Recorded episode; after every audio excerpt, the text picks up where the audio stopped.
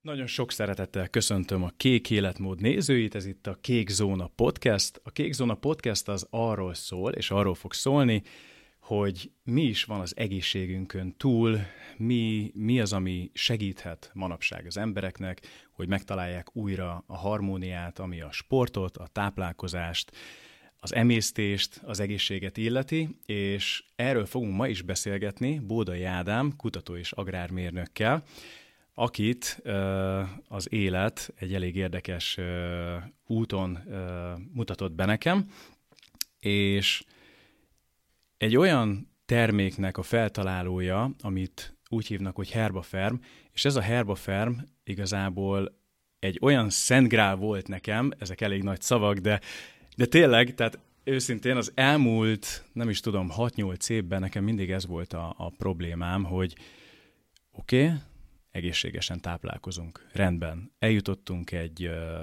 egy bizonyos egészségi szintre, mégis mindig tudtam azt, hogy ha nem én termelem meg az ételeket, és nem ö, olyan földbe, olyan vízzel, stb., akkor azok a, azok a baktériumok, azok az emésztőenzimek, azok az enzimek nem úgy találhatóak meg benne.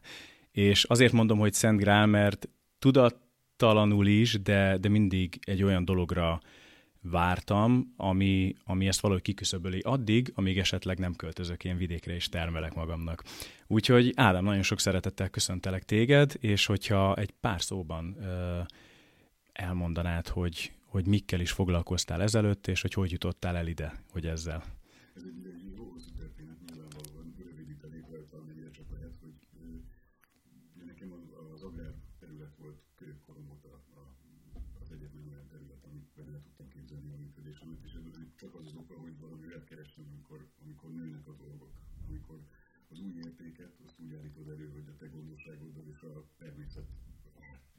támaszkodva, vagy a természet hátterével. És mindig ez üldözött le, hogy a magot elvetem, és abból táplálom magam, a családom, a környezetemet. És úgy gondoltam, hogy ez egy objektíve jó dolog, hogy valami olyat állítasz elő, ami sokak számára jó, és ezt úgy kell csinálni, hogy ez nem volt akkor még a fenntarthatóság, meg az összes ilyen divatos fogalom, az nem volt ismert, hanem azt valahogy kell megcsinálni, hogy harmóniában legyen a természettel. És ugye az Egyetemre vitt a, a jó sorsom, és ott pont a bolonyai folyamat indult el, és mindent lehetett tanulni. Lehetett tanulni gombaismeretet, gyógynövénytermesztést, pénzügytant. Tehát tulajdonképpen a hatalmas nagy fazékból azt válogatott ki az Kinyílt a világ, igen. És um, nekem az organikus gazdálkodás volt az a terület, amit, amit, amit nagyon szeretném volna elsajátítani, és rengeteg anyagot találtam a könyvtárban, illetve, hogy anyaghoz hozzá tudtam jutni, és akkor kiderült, hogy nehéz organikusan gazdálkodni, mert az elmúlt 40-50 év alatt kárt tettünk a talajokban, magában a, abban a, a közegben, amiből egyébként az ami a növényeinket táplálja, ami nem nagyon teszi lehetővé, hogy egy ilyen biodinamikus, vagy organikus, vagy bio gazdálkodásra szó valódi értelmében megvalósuljon. És ugye hát ez, ennek a felismerése, ez egy, ez egy kicsit olyan voltam úgy abban az irányban lögdöste az embert, hogy akkor, akkor mégis hogy azért csak lehet ezeket a körülményeket segíteni, vagy reprodukálni, vagy visszaállítani, és hosszú-hosszú évek teltek el, jelentős mennyiségi kutatómunkát végeztem közben ez alatt az idő alatt, és olyan eredményeket találtunk, amik is azt mutatták meg, hogy borzasztó gyorsan rehabilitálódik az élet, borzasztó gyorsan visszatér barna zónába az élet. Nagyon erős a, a, a természet ilyen térvisszanyerő képessége, hogyha uh-huh. így mondhatom. Ha ugye az, hogy, hogy a fenntartható fejlődésnek egy, egy furcsa kérdés, az félreviszem a szót, majd vissza. Uh-huh. Visszaterelek, igen. Tehát, hogy a fenntartható fejlődésnél próbálunk egy olyan autót keresni, ami kevesebbet fogyaszt, kisebb az ökológiai lábnyoma.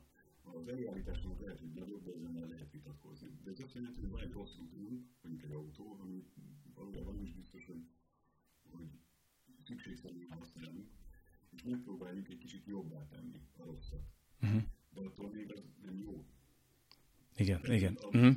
Maga a gondolkodás az valahogy úgy kéne, hogy megváltozunk, hogyha gyengébben is csinálja az ember, hogy mondjuk ne kelljen annyit autózni. Tehát az a törekvés, hogy ne üljek autóba, az többet ér, mint hogy egy jobb autón legyen, egy kisebb fogyasztású kocsinak. Igen, magyarul, magyarul nem mindig foldozgatni és toldozgatni kellene, hanem egy, egy teljes változtatást kéne belehozni ebbe a... Uh-huh. Tehát perspektívát kell váltani. Uh-huh. Uh-huh. És ez, a perspektívaváltás tulajdonképpen szembeötő olyan tekintetben, hogyha megnézzük a permakultúrás, ugye ez az, amikor a növényeket rajta hagyjuk a talajon, nem forgatjuk ki, nem mozgatjuk. Nehéz így gazdálkodni, és borzasztó nehéz tömegeket ellátni a hagyományos gondolkodás szerint, viszont azért elég sok és ugye a permakultúrának az is az egyik lényege, hogy nem, nem monokultúra, tehát egy permakultúrás, akár erdőkertbe rengeteg faj, rengeteg faj megtalálható. Így van. Uh-huh. közelében egymást segítve nőnek föl. Hát ez természetesen így alakult ki, hogy először a baktériumok készítettek minimális életfeltételeket, aztán gombák gombák segítségével el tudtak terjedni azok a nagyobb növények, amelyek úgy tudtak, tudnak most is kapcsolódni a, a talajhoz, hogy a gombák kiterjesztik az ő gyökerüket. Tehát az, hogy a tápanyag felvevő képessége egy fának milyen, az nem feltétlenül csak attól függ, hogy mekkora a saját gyökere, hanem hogy mekkora gomba együtt él, és mekkora gomba szimbiózis mm-hmm. van a gyökerein. Ez az ő élet erejét, ezt fogja meghatározni. Nagyon főre nem, nem. Ahogy egyébként ezt meséled, mindenhol azt vélem felfedezni, és ez egy, egy ilyen kozmikus, vagy ilyen természeti törvény, hogy ahogy, ahogy az emberi test is működik, ahogy az emberi test is képes ugye önmagát helyreállítani, hogyha adok neki elég teret és időt, ugyanúgy a természet is képes ugyanazt a szimbiózist ö, visszaállítani, visszahozni. Tökéletes, Tökéletes az analógia, főleg azért, mert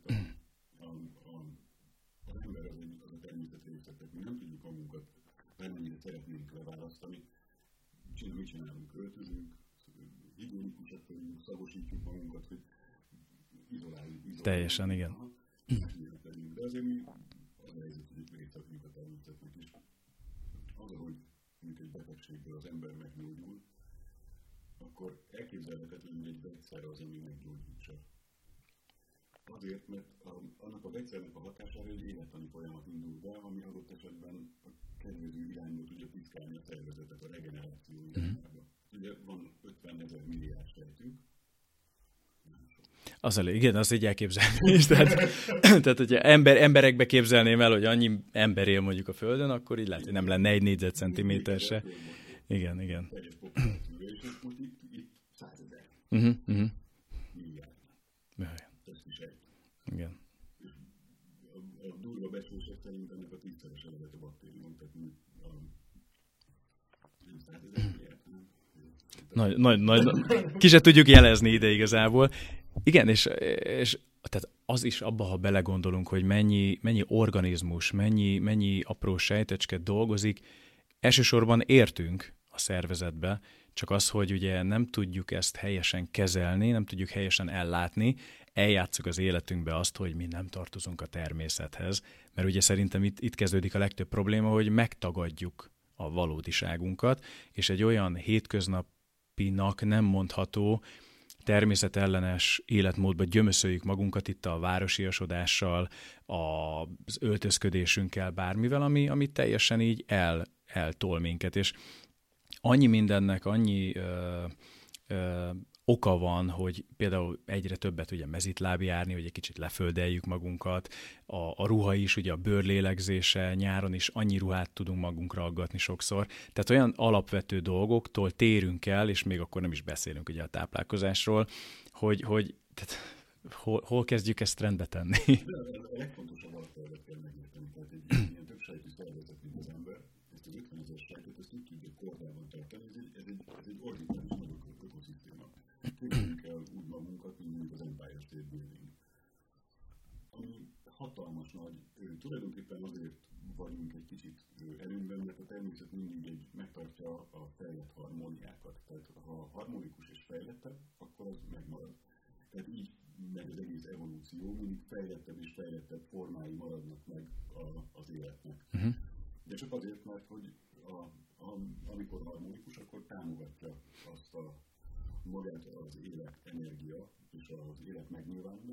harmóniában van egymással, akkor van épülése, működése, regenerációja, és az, ez megy.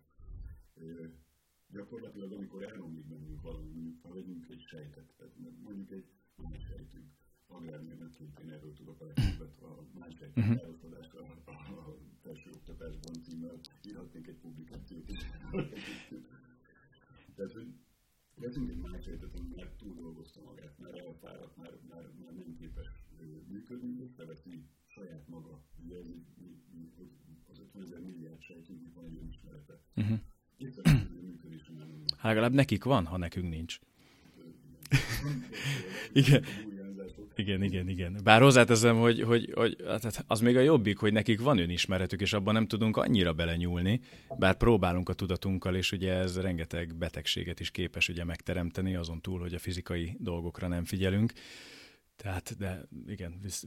Ez csak az, hogy maga az úgy néz ki, hogy, hogy az is felismeri azt, hogy már nem működik megfelelően, illetve nem is ő, hanem tulajdonképpen a működését energiával ellátó mitokondriumok, ugye a, a sejtek erőművei, azok azt látják, hogy már nem megfelelő a sejt működése. És akkor elindítanak úgynevezett reaktív, szabad gyökös oxigént, nyomnak ki magukból, ami elpusztítja a sejtet. És ott marad egy kis Uh-huh. Van egy csodálatos hormonunk, amit úgy hívnak, hogy növekedési hormon. És a növekedési hormon a csontfelőből kipiszkál a sejtet. Éjszaka, amikor nyugodtan fekszünk, és mozdulatlanok vagyunk, és úgynevezett mély álomban uh-huh. igenünk, akkor az őssejtek megindulnak szépen a vörös csontfelőből, és elmennek ezekhez a lyukakhoz. És az alatt az éjszaka alatt egy-egy ilyen őssejt beáll a kidögött más sejt helyére uh-huh. adott esetben, kell, akkor többet is reprodukál magából, és elkezdi megtanulni a szerepét, és reggelre egy teljesen funkcionáló Wow. Ja, hogy ez az ősejtnek a lényege, mert eddig ezzel én nem foglalkoztam. Aha. Ja, hogy az, és ráadásul az nem egy végletes valami, tehát ezek termelődnek, és ezek az ősejtek, ugye az ősejt az a, az a Jolly Joker.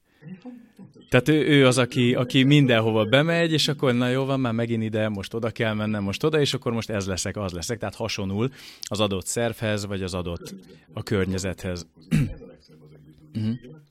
Így az egy esetében a máj környezete fogja megmondani ennek a hogy mi legyen belőle. Aha, aha. Tehát az, hogy ott milyen vegyületek vannak, ott milyen folyamatok zajlanak, az a fizikai, kémiai és biológiai környezet meghatározza, hogy ez a sejt hogy így mi emberek, pontosan ugyanígy ezeknek az összessége, 50 ezer milliárd hmm. ilyen sejt összességeként, mi egy környezetben, a környezet adottságaihoz alkalmazkodva mutatunk egy működést. Uh-huh. És ha rossz a környezet, akkor mutatunk egy rossz működést. Egy rossz működést. Tehát letükrözzük a környezetet. Alkalmazkodunk a környezetre. Aha. És ugye ami a legizgalmasabb ebben, az az, hogy ami, amikor táplálkozásról beszélünk, akkor bekebelezünk darabokat a környezetből rendszeresen és uh-huh. folyamatosan. Igen. A bekebelezés, ez egy nagyon-nagyon intenzív belsőséges kapcsolatot eredményez a környezetben. Hát én, én erre azt szoktam mondani, szabad ne feled, hogy, hogy a, az étkezés, az étellel az szinte belsőségesebb, mint egy szexuális együttlét hiszen, hiszen ott maga teljes szinten magadévá teszed az ételt, és, és teljes mértékben elfogyasztod, és lényegében az étel azzá válik, amit te vagy amilyen információt ő kap. És ezért ezt egy, ezt egy indiai mestertől hallottam, ezt így elloptam, de jelzem, hogy ez az övé. Ez annyira tetszett, hogy lényegében, hogyha én azt mondanám most neked, hogy itt vagyok én, és én tudok teremteni egy embert így a semmiből. Akkor mi azt mondanánk arra valakire, hogy hú, hát ez, ez Istennel együtt van, ez, ez, ez, ez teremt, tehát ez, ez varázslat, ez misztikus. És hogy ez, ez szinte hihetetlen. És ha azt mondom, hogy megeszek egy almát, és vársz két-három órát, abból az almából ember lesz.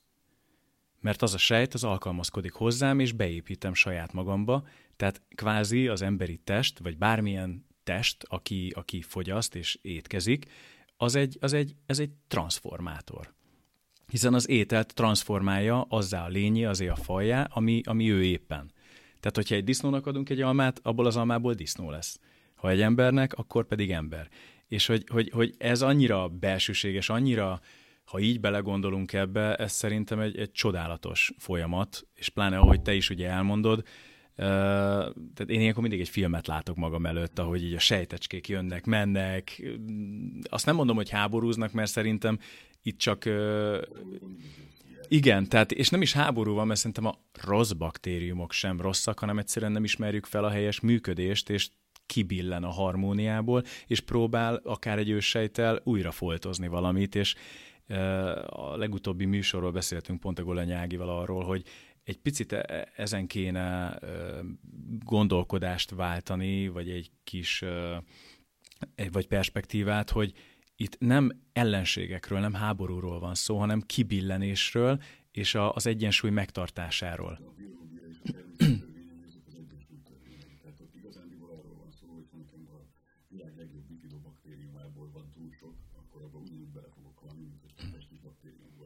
Így van. Nyilván az arányok másak, de az arány eltolódás az, ami tulajdonképpen az egyensúly felborulásához vezet.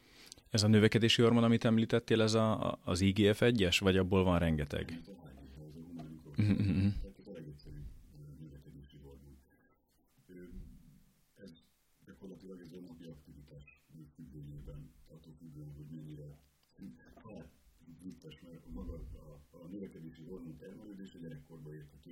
Persze.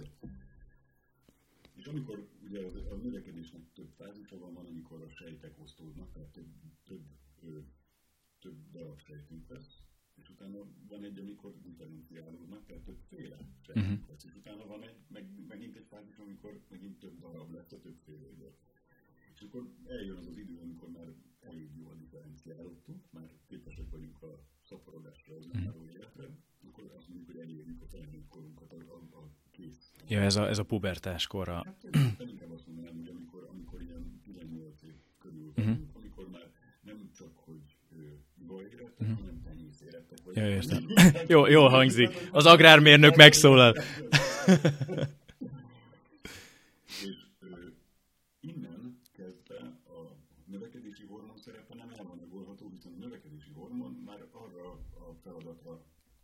nemesedik, hogy ő regeneráljon minket. Uh-huh. És hogyha megnézzük, hogy ennek mi, a, mi az evolúciós előnye, annak idején az őseinket megkergette a kartfogú tigris, átszaladt néhány susnyáson, kicsit kifitamodott a bokája, és egy 20 perces nagyon intenzív futásra volt, nagyon fölment a, a, a szikikusa, rendkívül a légzése, viszont mennyiségű adrenalin, vércukorú hinta, tehát ami lehet egy ilyen stressz helyzetben előfordult. És ennek a, a az agy középpontjában lévő ilyen homeosztátis központnak, ami azt írja, hogy hogy áll a, a szervezet, az tulajdonképpen néhány másodpercenként, ilyen 40 másodpercenként kb. vagy mondhatjuk azt, hogy percenként végül is, ez, ez csak egy becslés. Készít egy pillanatfelvételt. Monit- monitoringozik. Az a. Az uh-huh. élet, ez az életem filmjének a képkockája tulajdonképpen. Minden benyomásról készít egy, egy, egy, egy, egy, mentést. egy lenyomatot, egy mentést. Aha az az érdekes ebben a mentésben, hogyha a szívritmus mondjuk a nap, nappali időszakban, az aktív időszakban és a légzés, a pulzus és a légzés megnövekedett, akkor a növekedési hormon termelése a merev, tehát a mélyrevolási időszakában hatalmas csúcsot fog verni.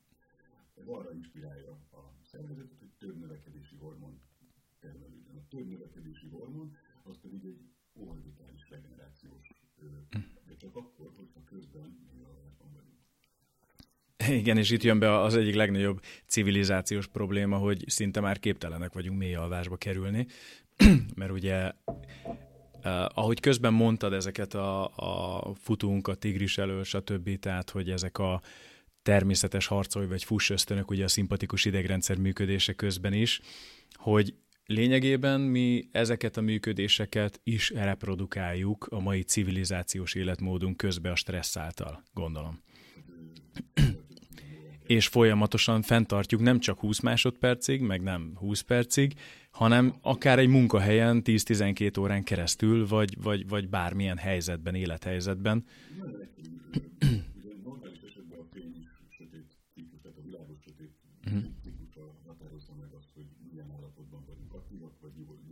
Ez a cirkadián rendszer is. Uh-huh.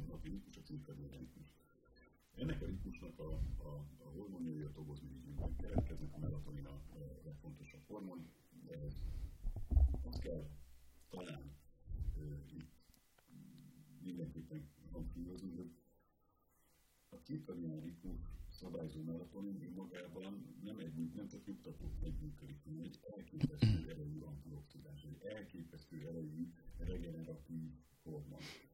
Tehát nem csak, a, nem csak azt teszi, hogy, hogy olyan álmosak vagyunk, hogy ugye ez, ez más, ez az adenosine nevezésű hormon, de, de mindesetre nem az, hogy új mindjárt elalszom, nem csak ezt teszi. Ugye ez az egyik legfontosabb feladata, hogy elaltat, lenyugtat, megállítja a működéseket, amit lehet, de a másik az hogy neki van önmagában antioxidáns és egyéb regenerációban hasznos szerepe is. És a, az nagyon fontos, hogy ha a cirkadián ritmustól elcsúszunk, akkor azok a működések, amik egyébként éjfél és kettő óra között van a, a melatonin termelés csúcsa, tehát a legtöbb melatonin uh-huh. akkor van a szervezetben, már remélhetőleg elég régen lemettünk, tehát már a szervezet elkezd éhes lenni. Elkezdi a raktárakból kitárolni a legjobb tüzelőanyagot, a glikogént, a uh-huh. saját veszteség nélkül feldolgozni. Ezt a glikogén raktárakon keresztül, amit el, el, elraktározott a szervezet. A uh-huh. Ez a veszteség nélkül felhasználható energia. És ez kell a regenerációhoz, mert ezt nagyon pontosan tudja a, a regeneráció ideje alatt a szervezet a megfelelő helyben, a megfelelő mennyiség. És ez csak akkor, hogyha mély alvásban vagyunk? Tehát anélkül is tud, csak nem olyan intenzív, vagy a hatásfok nem lesz annyira. Nincs meg a nyugalom, akkor a beépülésnek a minősége nem lesz jó. Tehát uh-huh. a, sejtek Hézagos lesz. Uh-huh. Akkor ha nincs meg a melatonin antioxidáns hatásra, akkor rengeteg reaktív oxigén vegyületlen az a sejtmembránokat károsítani fogja, nem lesz olyan minőségű, nem lesz olyan egészséges uh-huh. az a sejt, ami, ami éppen regenerálódik. És ugye ez az a, a nagy probléma, hogyha ezeket így elmaszkoljuk mesterséges vagy, vagy rossz életmóddal, akkor nem lesz megfelelő minőségű energiahordozó, tehát nem lesz a glikogénból megfelelő energiahordozó, akkor, mondjuk 10 órakor egy hagymásról sajos megettünk. Mert akkor az egész szervezet szerencsétlenkedni fog még a hihetetlenül a vércukor. Uh-huh. Lipémia, belassul a véráram, oxigént nem kap az ajt, stb. Persze. Igen.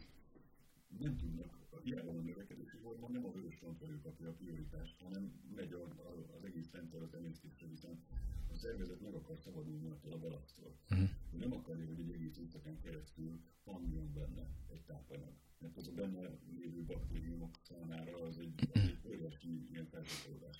És mit javasolsz mondjuk, mert ugye ezt több néző is tudja, hogy én kb. 10-11 éve ugye ha nem is a harcosok étrendjét, de irányított bőjtöt azért folytatok, tehát a minimum 16 óra, 8 óra intervallum, de van a 24 óra is akár, ami, amibe beleférek, és nálam sajnos sokszor előfordul az, hogy túl későn vacsorázom, és az az egy táplálkozásom, az túl későn van.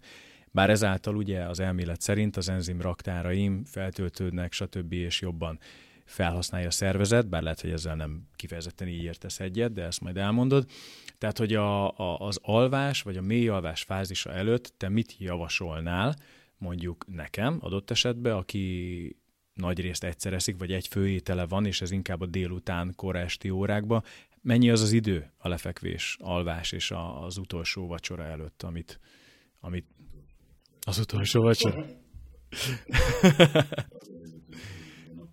Júdástól meg. Mhm. De utána fekszik is egész nap. Egy ragadozó mondjuk. Kérődzik, igen.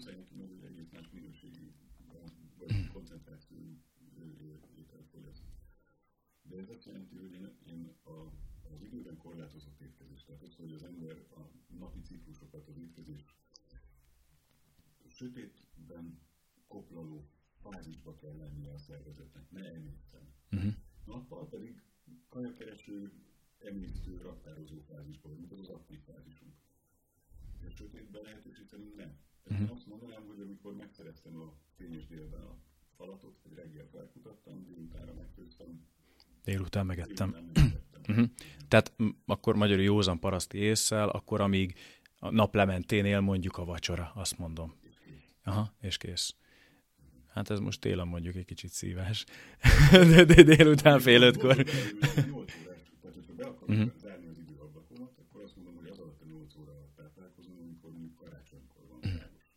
Uh-huh. Igen, igen. Mondjuk ez akkor ö, működne teljesen szerintem az embernél is, meg, meg akár nálam is, hogyha ugyanúgy a téli időszámítással arányosan mennék az ágyba. Tehát nyáron is mondjuk 11-kor megyek az ágyba, vagy éjfélkor, és télen, télen meg hétkor kéne, igen, az lenne az ideális. Hát igen, ez, ez, ez, ez, ez, ez mondjuk így ért.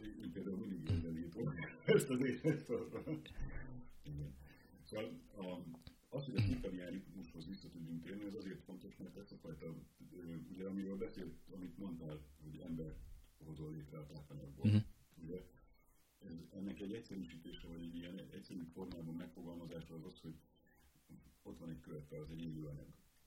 A körtéből nekem ételt kell csinálnom, és az ételből fogok uh-huh. majd emberi sejteket, életet. Tehát azt mondom, hogy van az élet, az életből az emésztésen ételt csinál. Uh-huh. És az mindegy, hogy a kint a konyhapulton segítek az emésztésemnek, megfőzöm, olyan dolgokat csinálok, amivel felhasználhatóbbá teszem, vagy már a szám megrágja, ez is tulajdonképpen az étel készítés. Uh-huh. El kell pusztítanunk az életet, le kell bontanunk legnagyobb közös osztóra. Hát én inkább nem is pusztításnak nevezném, átalakításnak, vagy integrálásnak. Van harmonikus dolog egy körte. A körte és köztünk túl sok közös dolog ugye nincsen máshogy nézzük. Hm. Nem úgy járunk Bár igaz, tehát hogyha meg, tehát igen, a pusztítást csak azért, azért vettem ki, mert hogy a, a mai ember máshogy veszi a pusztítást, és a régi ember, aki mondjuk síva, akinek pont a képe ott van, amikor vele beszélünk pusztításról, az, az, a régi ember megint mást értett ez alatt. Tehát itt, itt az, a, az, a, az a nagy veszély egyébként a, a mai kommunikációban és társalgásban szerintem, hogy mindenkinek a kódrendszere teljesen más asszociációkra jut, amikor kimondunk egy szót. És a, a mai ember pusztítása az kiindul a mai, a mostani generációknak megtapasztalt pusztításaiból, hogy ez egy rossz dolog, az egy csúnya dolog, az egy nem tudom milyen dolog, és régen, most akár India, de az lehet Peru is, vagy egy régen ősen, ős, ős Magyarországon is akár, tehát a, a, a pusztulás, a pusztítás az az új élet csírája. Szükségszerűen, igen. És, és, és nyilván nem a, a gonosz módon, ahogy ezt ma elképzeli az ember. Mindegy, ez csak egy ilyen...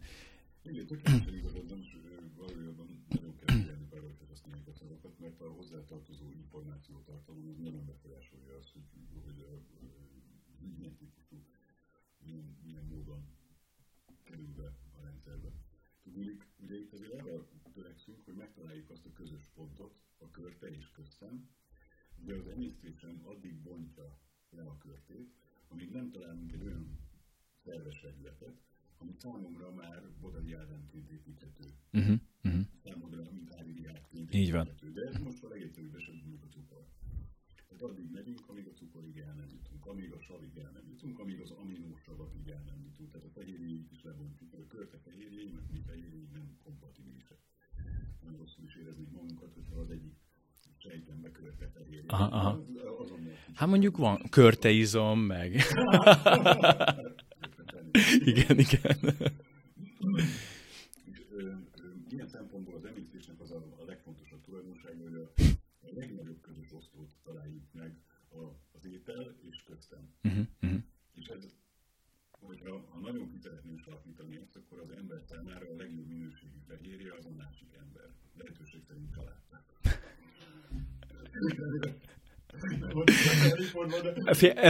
Nem mondtam neked az elején, de hogy ez egy vágatlan adás. De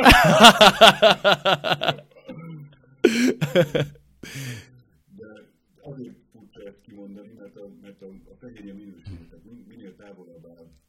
Igen, itt, itt, itt, itt, itt természetileg lehet, hogy így van, itt ez a rész, ami, ami be viszont én elengedhetetlen a, a hát mondjuk te lehet, hogy kvantumfizikának hívnád már, én egyszerűen nem tudom, hitnek, vagy spiritualitás, vagy bármi.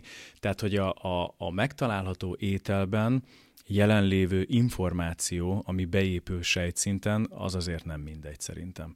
És minél távolabb ö, vagyunk a saját ö, rendszerünktől, tehát fajtól, én úgy gondolom, hogy sokkal könnyebb bizonyos szempontból, mivel kevesebb ö, érzést, emóciót tartalmaz az adott étel, beépíteni a sejtünkbe.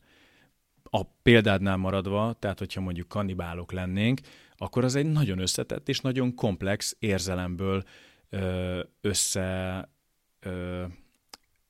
összeépített komplex sejt, amiben ugye, mint a sejtinformáció benne van, a félelem, az érzés, tehát túl komplex az emberi szervezetnek, hogy beépítse. Lehet, hogy ö, mint csak fizikai dolog, biológiai tényként úgy van, viszont ez, ez spirituális szempontból nyilván sokkal. De egyébként most nem reklámozzuk az ember húsevést. Tehát.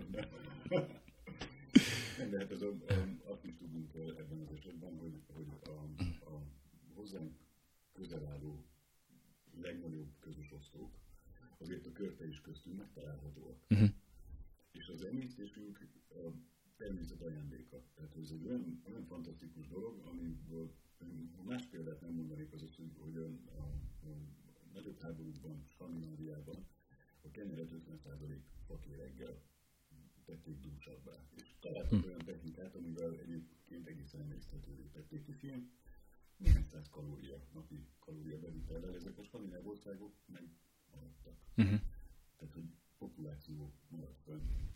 Tehát magyarul emészthetővé tették a a szervezetünk képes alkalmazkodni a fakérg emésztéséhez, ami az az érdekes, hogy nem a mi szervezetünk alkalmazkodik hozzá, és valójában itt ugrik a, a, a majom. igen, igen. Pedig az, hogy, hogy mi a mikrobáink segítségével alkalmazkodunk. Tehát a fakérgen rajta vannak azok a lebontó szervezetek, amik képesek megtörni azt az integritást, amit egy, fak, egy komplex dolog, egy fa kérek a ligényével, az emészthetetlen ligényével képvisel. És érdekes módon pont a gombák sietnek ilyenkor elő, mert a gombák hitái rendelkeznek valami enzimekkel, amit a ligint képesek bontani.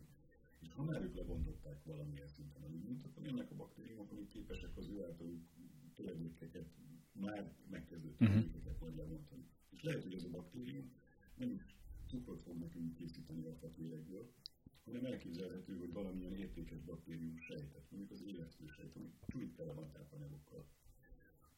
Az is az is cukorból készül, ugye a gomba is, hogyha így nézzük, akkor korvaló fából készül. Uh-huh. Mondjuk a, a szaprofita gombák esetében. De ők, amikor átdolgozzák, már magukká dolgozzák át ezt a nem emészthető anyagot, és számunkra emészthető válik dolog, és ez azért egy, egy, gondolj bele, hogy ez micsoda fantasztikus dolog. Egyetlen egy dolog, dologgal nem számolunk, hogy az valahogy az kiesik a, a, a látószögünkből, vagy a látókörünkből, ez pedig az, hogy minket úgy neveltek, hogy mi ne legyünk éhesek. És ezért szerintem nekem ez a saját magánvéleményem, tehát ebből semmilyen ilyen az helyzet, hogy tudományos anyagok nem Mármint az hogy érted, hogy soha ne legyünk éhesek? Vagy hogy... Hát, mi a nagyszüleink voltak azok, akik háborúkat éltek meg. Ja, értem. Ja, hogy generációkon keresztül nélkülözni kellett, így van. És ők úgy nevelték a szüleinket, hogy ők ne ismerjék meg az éhezés fogalmát. Ja, hogy a gyerekem ne szenvedje el ugyanazokat, amiket én elszenvedtem, de ez... Nagyon rossz volt. Uh-huh. Nyilvánvalóan olyan traumákkal együtt, amiről te is beszéltél, tehát az információ társul hozzá, tehát amikor a döglött lovat vándorság az emberek, mert annyira éhesek az utcán. Uh-huh. ez, ez egy akkora trauma, amikor rákanyarodunk az igen, igen. egyébként soha nem tennénk, hogy azt akarták, hogy, hogy, hogy ne legyen ebben a mi szüleinknek semmiféle probléma. És a szüleinket el is távolították ezektől a, ezektől a nyers dolgoktól, mert attól, az ilyen típusú nyers valóságtól, ami az éjséggel együtt járó, ilyen mindenáron valamit el fogok fogyasztani. És ezzel rátereltek minket, a mi generációnk már a kényelmi konyhára terelődött rá. Tehát nem ismerjük azt, hogy milyen lenne, lenne éhesnek lenni. Uh-huh. Ez tabuként Erre szoktam én mindig azt mondani, hogy a mai embernek étvágya van, és nem éjsége. És a kettő között egy hatalmas, egy civilizációs különbség van. igen, igen. Igen, igen. De egyébként nem, mert ahogy mondtad, hogy most ugrik a majom a vízbe, hogy a fakérget is meg tudja emészteni adott esetben a szervezet, és ugye csak ne vigyünk be sokat, és ez, ez az, a, az a vezérfonal, amin keresztül, vagy, vagy amin most mi, amin keresztül eljutunk, ahhoz a, a dologhoz, amit te ugye feltaláltál, ami én úgy tudom, hogy egyedi, tehát ilyen még nem volt. Nem, tehát a világon sem volt még ilyen, ami lényegében abban segít nekünk, hogy a mai civilizációs, nem tudom, együttélésünk következményeként, és most hagyjuk a, a, a, az olyan dolgokat, hogy, hogy itt most ez mennyire irányított, és mennyire nem, itt az embereket egészségtelenné tenni. Én úgy gondolom, hogy is-is, tehát van ebben egyfajta tudatosság, hiszen azért itt összekapcsolódik nagyon sok minden, nagyon sok mindennel, de egyszerűen maga a, a, az, hogy ahogy viszonyulunk a világhoz, ahogy kialakult az életmódunk, ez magával hozza azt a fajta termelési rendszert, ami a monokultúrától kezdve a tartósítószerekig, az, hogy ugye én bármikor, bárhova be tudok menni, és azt veszek, amit akarok. Ez a mindent most civilizációja, én nem tudok várni, nem tudok idény élelmiszereket enni, és ahogy mondtad az elején, hogy az étkezésünk, illetve maga az étkezés által a testünk, a szervezetünk leképezi a környezetét.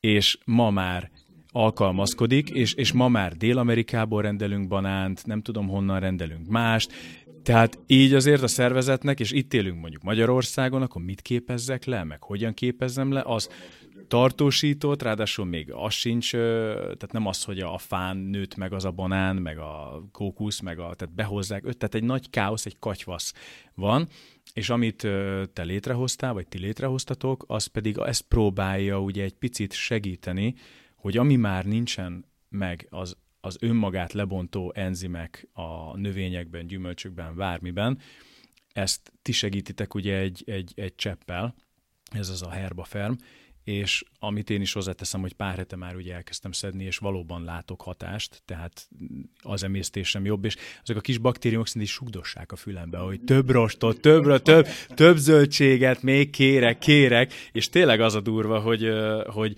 hogy tehát én majdnem az elején kétszer annyit ettem, nyilván akkor volt valamiben hiányom, ezt még mondtad is előtte, hogy rá fog mutatni a hiányosságra, viszont, vagy a hiánybetegségre, vagy bármire, és nekem az volt az egyik fő kérdésem, hogy van egy, van egy, egy ilyen, hát egy ilyen ő nem hívja magát mesternek sem semminek, már több műsoromban beszéltem dr. Nunes Ráról, aki ugye 23 órát bőjtöl, napi egy órában eszik, egyébként ilyen 400 kilókat emelel, tehát ilyen világbajnok a saját súlyában, ugye ő növényien táplálkozik, csak és kizárólag 20 éve, és egyszerűen nem fért a fejembe, hogy hogy, hogy képes 1400-1500 kalóriával ő ilyen izmokat építeni, ilyen egészséges lenni, úgyhogy nem éhezik, és uh, volt egy sejtésem, hogy, hogy neki teljesen más bélflórája van, és hogy a táplálékok, amiket bevisz, azokat nem a helyi tecsóba, vagy a madaras nem tudom mibe veszi meg, hanem ő termeli magának, a föld is olyan, és a többi, és erre gondoltam én is, hogy hát ott lehet, hogy a baktériumok mások, és az étel hasznosulása is valószínű teljesen más, és ezért képes ő kevesebb kalóriával mégis még hatásosabban és hatékonyabban működni. És akkor itt én visszaadnám a szót, tehát hogy akkor evezzünk ebbe az irányba egy picit. Gyakorlatilag az, hogy most minden természetes anyagon rajta van, tehát a, a, a, mivel a természetes minden, ezért nem csak azok a funkciói, hogy felépüljenek, hanem az is, hogy a természet részévé bomoljanak le. Tehát egy Így a körforgás. Almának nem az a, nem az a célja, hogy elkészíti ezt a gyönyörű piros gyümölcsöt, ami tele van cukorral, meg savval, és utána az lehúlik, és egy idő után az a, a, a megtelik. Igen. Jövőre nyilván egyforma piros gyümölcsökkel, nem ennek az a dolga, hogy lebomoljon. Sőt, igazán maga érdekes, mert az a, a kis magocskának valójában semmi szüksége nincsen az almának a cukrára. Nem eszik cukrot. Tehát uh-huh. a maga miközben növekedik, nem eszik cukrot. Gondoljunk bele, akkor mégis, miért van? Miért, miért létezik, igen. A keményítő a gabonákon.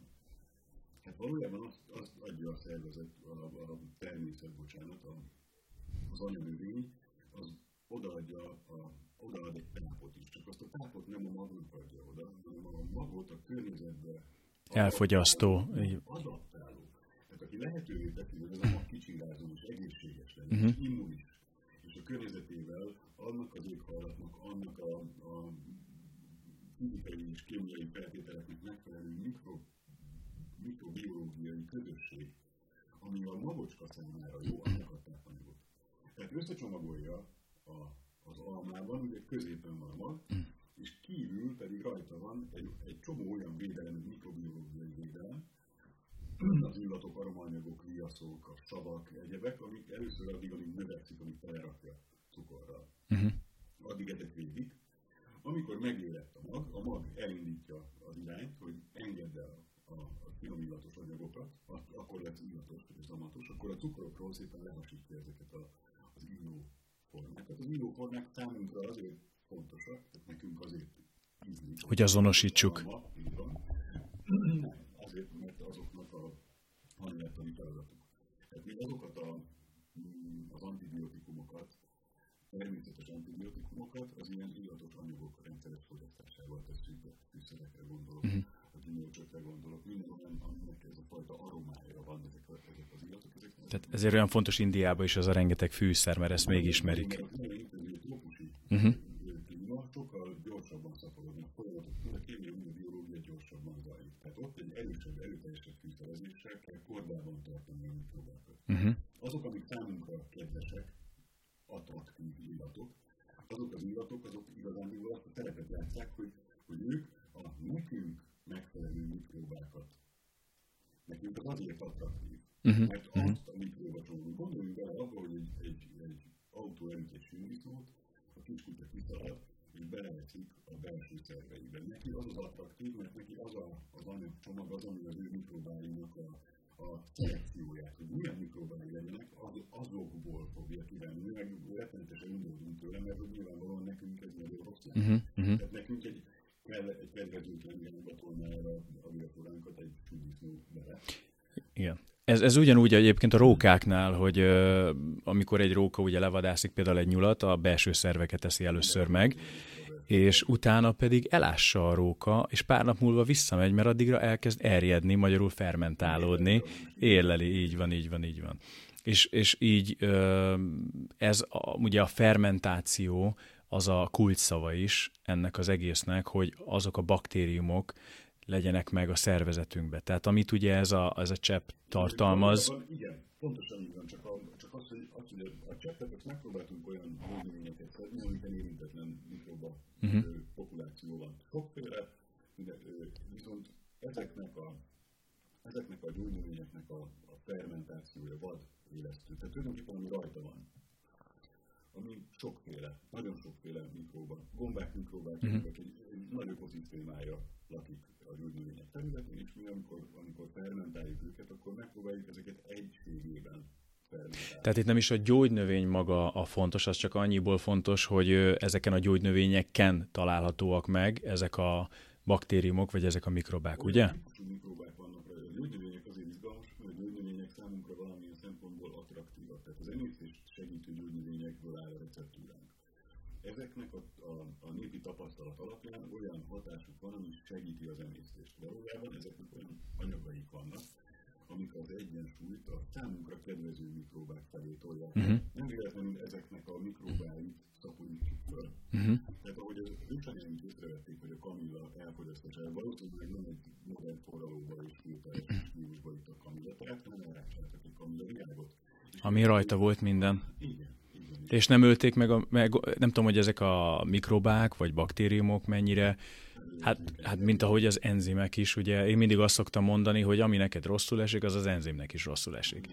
Tehát ez ugye az enzim táplálkozásnak is, vagy a nyers növényi táplálkozásnak is ez a lényege, hogy nem hőkezelik túlságosan az ételt, az más kérdés, hogy ezt szerintem nagyon el lehet vinni egy, egy egészségtelen irányba, ugye a túl sok zsírral, a magokkal, az és a többivel, ami már viszont nem jó. Én röviden elmondanám egyébként, hogy mi az összetevője ennek. Ugye kamilla és cickafark, ugye ez egy gyulladáscsökkentő, fehér üröm, ez pedig serkenti az emésztőnedvek termelését, akkor bodzavirág, ez étvágyszabályzó, nyugtató, tölgykéreg, ez összehúzó hatású, csipkebogyó, annak tudjuk, hogy magas ugye a vitamintartalma, azt pont mostanában is lehet azt hiszem szedni. illetve propolis, ami komplex balzsam és viasz tartalmával fokozza a gyógynövények hatását. Enzimje pedig, vagy ez enzimjei pedig hozzájárulnak az emésztéshez. Tehát akkor itt elsősorban nem is az a lényeg, hogy, hogy mi van benne, hanem illetve az is, de azért, mert hogy ami rajta van. Tehát aminek ő... Borzasztó izgi ez a kérdés, Aha. amikor rájöttünk arra, hogy ezzel a fermentációval hogy lehet dolgozni, az azért, hogy nem tehát kutatómérnökségi laboratóriumban dolgoztunk. És valójában, amit először észrevettünk, az az, hogy a fermentáció után a hatóanyagnak a minősége és a Tehát a tiszkaparkból és a kamillából klasszikusan egy melegben desztillációval kék olajat szoktunk Kék. Kék A kék olaj a legjobb kamazulén tartalmú mm. csökkentő kamazulén, ami tulajdonképpen önmagában a kamillában és a tisztaparban nincsen benne, de ahogy hőkezeljük és desztilláljuk, akkor keletkezik. Tehát ilyen szempontból az őseink a kamillának egyfajta tudatás csökkentő hatását a felforralás során mm-hmm. A felforralás volt az a beavatkozás, ami előállította, ugye? Viszont ez megölte a mikrobiomot. Ez megöli a mikrobiomot, igen tehát amikor fermentáljuk a kamillát és a cickaparkot, akkor kb. háromszor annyi kékolaj lesz, mert a fermentáció az a főzéshez képest sokkal Ezt akartam kérdezni, hogy a fermentáció vagy erjesztés folyamán ott nincs ilyenfajta hőkezelés. Nincs hőkezelés. Tehát ott nagyon figyeljünk arra, hogy... Tehát ez a, ez, ez, ez a fontos. Pont ezen gondolkodtam, hogy amikor viszont én ugye tempét eszek mondjuk tofu helyett, ami ugye fermentált szója, de hát ugyanúgy megpirítom megsütöm, stb. Tehát akkor a fermentáció hasznát azt... azt... A fermentációnak haszna van. Tehát nem csak ez. A uh-huh. fermentációnak az elsődleges haszna az az, hogy olyan metabolitokat állít elő, amit csak mikrobák tudnak előállítani. És ezek nem pusztulnak el hőhatására? Ezek a metabolitok. A metabolitok, mint mondjuk a savak. Tehát Aha. egy savanyú káposztára gondoljunk. A fermentáció és a fermentáció, tartó, a fermentáció tartósító hatását. Beszéljünk erről, uh-huh. ez a legfontosabb. A, már úgy, hogy mi a tradicionális tartósítás. Ugye az, amikor, az, amikor van egy tejem, van egy káposztám, és megpróbálom elrakni. Az első néhány nap a, a rajta lévő, vagy a környezetben lévő mindenféle mikróba, aki tápanyagnak nézi azt a káposztát vagy tejet, az eltopolódik rajta. Ugye ez egy ilyen izgi dolog, mert akkor egy csomó most patogénnek minősülő szervezet is rajta van. Tehát ezért kell nagyon vigyázni a friss sajtokra, hogy, hogy meg a frissen készített zöld ételekre, amik mondjuk két-három naposan rossz ízűek, rendkívül. Elkezd erjedni. Minden. Meg romlani, meg... Aha, aha. Bár ez erjedés az ugyanaz, mint a romlás egyébként? Tehát az valahol... Tehát az ugyanaz. Csak, csak hogyha mondjuk én frissen elkészítek egy ételt, akár összevágok csak egy brokkolit, vagy megcsinálok bele bármit, azutána az élő szervezetnek, tehát ezt inkább úgy mondanám, hogy a fermentációnak, vagy az erjesztésnek is megvan a művészete, és megvan az, hogy mi használ, és mi az, ami nem. Ráadásul nem túl bonyolult a művészete. Ugye ez, ha, ha a legkiugró példát nézzük, akkor az indiai halszósz, vagy rákszósz. Az, az, egy, az egy olyan tudsz, ami a halászok melléktermékeinek a rendkívül ként indul. Rengeteg füszet, adunk neki rengeteg sót, megpróbáljuk Hát el kell venni azt a rengeteg, igen. Van, hogy az oxigén az ne kerüljön bele a rendszerben, tehát egy, egy lassabb fermentáció legyen. Ez az anaerob, tehát a levegőtől elzárt fermentáció, rendszerint lassabb. És ezek a mikrobák, amik ilyenkor dolgoznak, ilyen egymásra következő úgynevezett szubpressziókat mutatnak. Hogyha a természeti példát szeretnénk, ami sokkal lassabb ennél, akkor azt mondanám, hogy mondjuk egy erdőtűz után hogy egy, egy friss szántásban először a parlagfű jelenik meg. Erről akartam beszélni, a barlagfűről. Állítólag az ősejt szinten gyógyít, állítólag. Vagy segíti az ősejt termelést. Hm. funkciója. Tehát a nyitott talajfelületet iszonyatos nagy növekedési erőjel a parlagfűbe takarja. Az első két évben a parlagfű alkotja az állományt egy ilyen területen addig, amíg az alatta lévő magok ki nem, el nem kezdenek kicsirázni. És amikor ők elkezdenek kicsirázni, ők eltűnnek. Eltüntetik a parlagfüvet. Tehát amikor a parlagfű betöltötte a feladatát, mert azért elképesztő az a, az a dolog, hogy nem számolunk vele. Minden nyitott földfelület iszonyatosan gyorsan melegszik, és nagyon gyorsan elveszti a víztartalmát. Ha elvesztette a víztartalmát, akkor az élet három legfontosabb ö, alkatrésze, ugye a víz, a levegő és a föld, vagy a, a szilárd tencse, hármasa, ami uh-huh. ahhoz kell, hogy egyáltalán meg lehessen kapaszkodni az életnek rajta, a víz kiesik. Akkor, hogyha a közvetlen napsütés kitárítja a talajt. Tehát a parlagfű ilyen szempontból, most csak nevezzük ezeket a pionír növényeket, amik először óriási lombfelülettel betakarják a, a talajt. Nekik az a szerepük, hogy mint egy ernyő, ne engedjék kiszáradni, uh-huh. ne engedjék degradálódni a talajt. Két év múlva az ő nyomukban jön egy következő. Ezt hívják szubszekciónak, aki már megfelelő mennyiségű parlagfű levél és bom, bomlott levél teljes bomlás termék. És segíti, hogy a humusz létrejöjjön, ugye? Mm. Két évnyi valami van. És utána szépen lassan elindulnak a füvek, aztán elindulnak ilyen, ilyen cserék, és a végén egy-egy fa megtelepedik, nyilván, hogy van magja, vagy oda útszorja valami állat, és akkor lesz egy záró társulás, ugye így jutunk el a teljesen nyitott földfelülettől egy ilyen erdős, pagonyos, ügyetes valamihoz. Mert hogy ez magától működik, csak ugyanez igaz a fermentációra is, csak nem 25 év alatt történik ez a változás, mint egy, egy földterületen, hanem ez megtörténik pontosan két hét alatt. Uh-huh. Csak a két hétnek az első három napjában, amikor a parlagfű ugye takar, akkor mindenféle izgalmas és olyan, olyan baktérium, nem tudom is, ezek jelen vannak ebben a fermentumban, egy káposztánál is. Egy joghurt mindennél a fermentáció első idejében minden, ami táplálékot kap, az elkezd szaporodni és ahogy ő hm. előállítja az anyagcsere termékeit, savanyítja el a káposztát, ez a savanyú dolog, ez a fejsav, ez elkezdi gátolni. Tehát ő saját maga fogja az életfeltételeit megszabni annak, hogy ki lesz a következő populáció, aki hm. végül is tulajdonképpen a végén a teljesabb baktériumok nyernek, és kialakul egy egyensúlyi, csuriktele teljesabb baktériummal rendszer, amiben és egy savanyú káposztában megtalálhatók a patogének is, de döglött formában. Uh-huh. Ez a vakcinázásnál, hogyha a vakcinázást nézzük, akkor a vakcinázásnál ez a legyengített formájú kórokozó. Tehát a savanyú káposztában benne van a legyengített formájú kórokozó. Ez azt jelenti, hogy az immunrendszerünk számára felismerhető darabjai vannak, tetemek vannak azokból a mikróbákból, nagyon kis mennyiségben, amelyek a fermentáció két héttel korábbi szakaszában ott voltak. Uh-huh. Az immunrendszerünk ebből tájékozódik hogy milyen mikróbák vannak ebben a környezetben, ahol ez a káposzta készül, és ez a csodálatos benne, hogy ebben mi a szánkon keresztül immunizáljuk magunkat. Ha belövöm magam egy savanyú káposztával. és akkor itt eh, maradva például ennél az indiai rákos döglött halas eh, fűszeres eh, dolognál, kezdek itt rájönni egy, egy ilyen nagyobb dologra itt, most a világba megy, ezt majd talán kifejtem, Uh, illetve meg is kérdezlek majd róla, de hogy itt akkor, mert feltételezem, ugye nem jutottunk a végére, ebből a végére valami olyan emésztést elősegítő dolog lesz, amit előszeretettel fogyasztanak, ugye? Igen. Viszont akkor felteszem a kérdést, hogy itt, ami, amit, tehát én ugye növényi alapon próbálok megközelíteni sok mindent.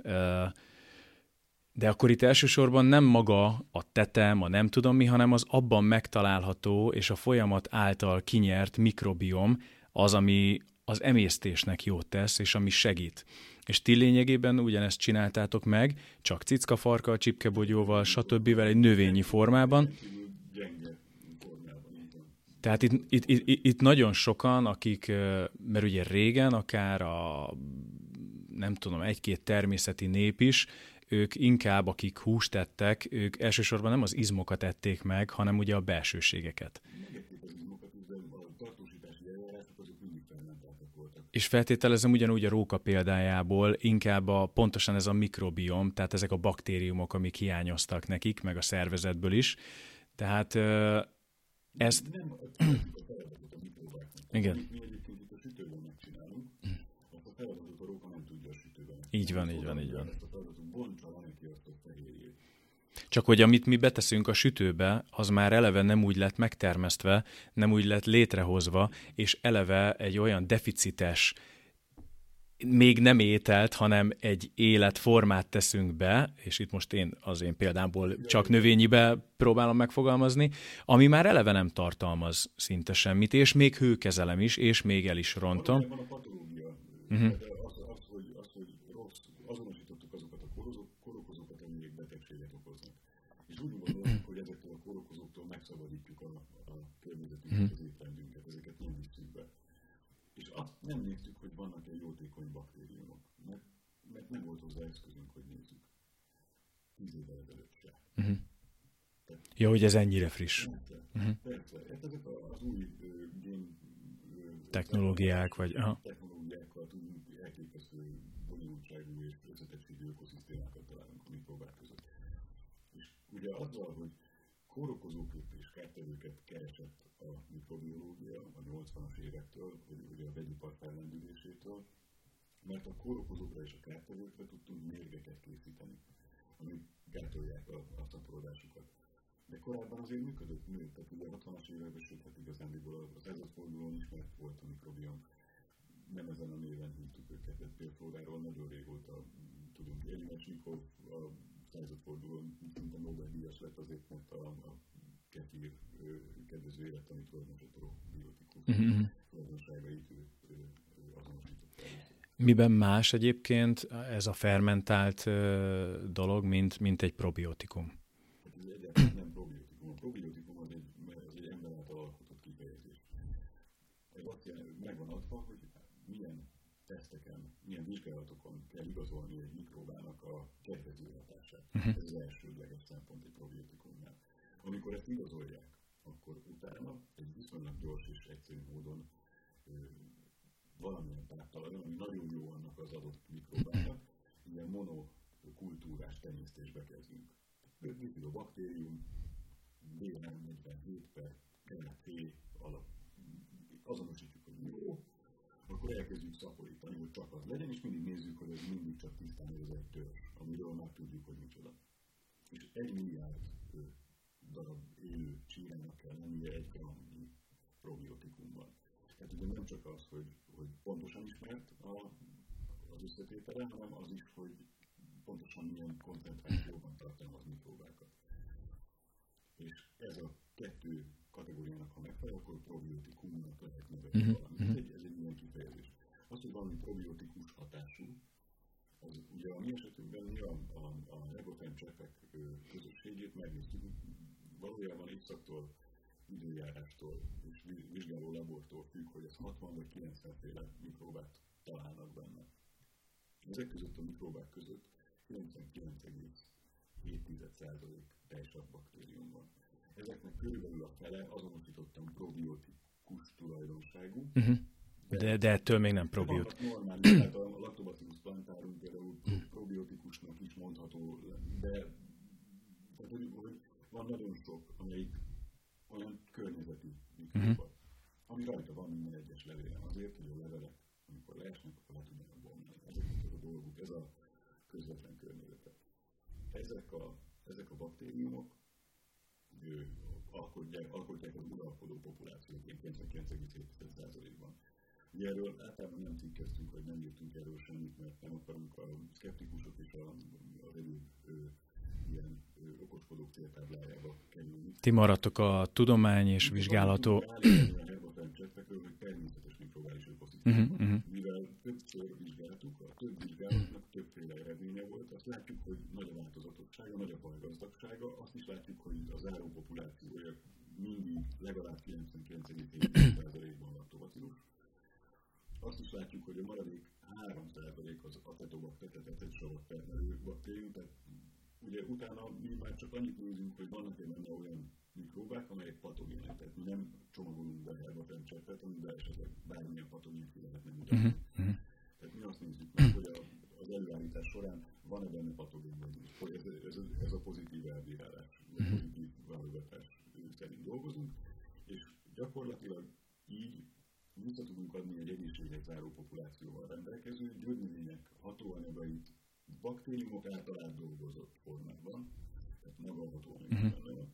Benne vannak azok a mikróbák, amelyek, amelyek akár, egy, akár élően, élő formában be tudnak kerülni a vastagbélbe, és itt is rengeteg kérdés merül föl, hogy ez hogy kerül be a vastagbélbe. Olyan egyszerű trükkünk van erre, mint senki másnak. Nagyon nagy higításban használjuk a rebetlen csepet, mert nem szeretnénk, hogy különbözően attól a víztől, amit egyébként a 200 ezer évvel ezelőtt az őseink fogyasztottak. Tehát egy folyóvízben, egy fakadóvízben, egy forrásvízben néhány ezer, néhány tízezer, néhány százezer mikróban milliméterenként mindig is volt és van is. És ez mindig a környezetből származott, a levelektől, a földből. Tehát amikor valaki csak annyira egyszerű módon vizsgál be egy forrásvizet például, mert ugye sokan tudják, hogy én is például 12-3 éve csak forrásvizet vagyok hajlandó inni, csak kirívó esetekben csapvíz vagy palackos víz, ha nem jutok hozzá, hogy, hogy hány milligramm ásványanyag tartalma van. Tehát ez egy, ez egy tök jó dolog, hogy most 60, 80, 200 vagy 1000 milligram, de ez egy az 1000 vizsgálati oldalnak egy szekciója, vagy egy része. Sokkal fontosabb, gondolom, a mikrobiom tartalma, vagy hogy mennyi baktérium. Milyen összetett baktérium kultúrát tartalmaz. Uh-huh. És ráadásul ezek a baktérium kultúrák, ezek mindig az a helyhez is, meg az évszakhoz is alkalmazkodnak. És itt, itt Aha, tehát a forrásvizet iszom, akkor az le, leképezi. Az engem alkalmazkodóvá tesz a helyhez is, tehát ugye ahhoz ahhoz a mikrobiához, uh-huh. és ahhoz az éghajlati adottsághoz is. Mert azok a bacik, amik abban a, hm. azon a hőmérsékleten dolgoznak, azok benne ezek a, ezek a, a baktériumok ugyanúgy a levegőben is ugye megtalálhatóak. Tehát ha mondjuk én kimegyek Afrikába, akkor én azért leszek beteg, mert ott teljesen más környezeti, más dolgok. Tehát ez olyan, mintha egy másik bolygóra mennék, majdnem. Igen, és az alkalmazkodás az egy általában valamilyen adaptációs folyamat, ami egy állaton keresztül zajlik le, mert akkor ott megint egy egyensúlyi állapotnak kell lenni. Ugye az egyensúlyi állapotot vagy úgy érem el, hogy megmaradok, vagy nem. És amikor ezt mi leblokkoljuk, adott esetben egy egy ugye oltással, vagy bármivel, mielőtt én kiutazok, akkor én ezt a folyamatot gátolom meg, hogy a szervezetem természetes módon aklimatizálódjon ahhoz, a, ahhoz az úthoz. Természetes úton, mondjuk gyalogul egy lóháton mennénk Afrikába, akkor aklimatizálódnánk, amikor eljutunk. Uh-huh. Most, hogyha a... Tehát megint a természet ellenes élet, bár... Tehát, hogy oda repít valami uh-huh. Afrikába, egy teljesen elszaporodni rajtunk, mm. bennünk, ami, aminek a kedvező életfeltételei Afrikában vannak. Ezt, hogy mi hoztuk magunkkal. Uh-huh. uh-huh. Döbbenetes. Tehát, hogy ennek olyan, olyan nagy a komplexitása, azt is kitaláljuk, hogy melyik. Igen, melyik, igen, igen, ez izgalmas egyébként. Van, hogy, hogy ennek is megvan. Viszont a, az, hogy állandóan ö, körül vagyok véve a mikróbákkal, minden nap iszom olyan folyadékot, vizet, én gyomorra iszom, az azt jelenti, hogy ha üres a gyomrom, áll meg. Nincs gyomorsav. A gyomorsav nem fogja megölni a. Uh-huh. Ezért fontos, egy gyomorra. De átmegy, persze, csak ugye átmegy, tehát hogy a, a nyelv, egy pohár, egy kortvíz, ahogy megiszom. Ez forrásvíz? Hmm. A forrásvíz elkezdődik a nyálammal. Hát, hátra megy, elcsúszik a manduláim művűje mellett, és a manduláim mintát vesznek belőle. És a benne lévő baktériumok alapján előállítják azokat a, a az antitest antigén utána a csecsemő művükben be fogják tanítani a saját immunsejtjeimet, hogy milyen mikróbák vannak a környezetben. Érted, hogy uh-huh. minden mikróba ellen elő fogjuk állítani. Mert ugye a szervezetünknek nem az a célja, hogy átengedje a gyepült a mikróbáknak, hanem, hanem egy, egy, egy rendszerezze, szabályozza, harmóniába hozza. Így van. És ott voltunk ott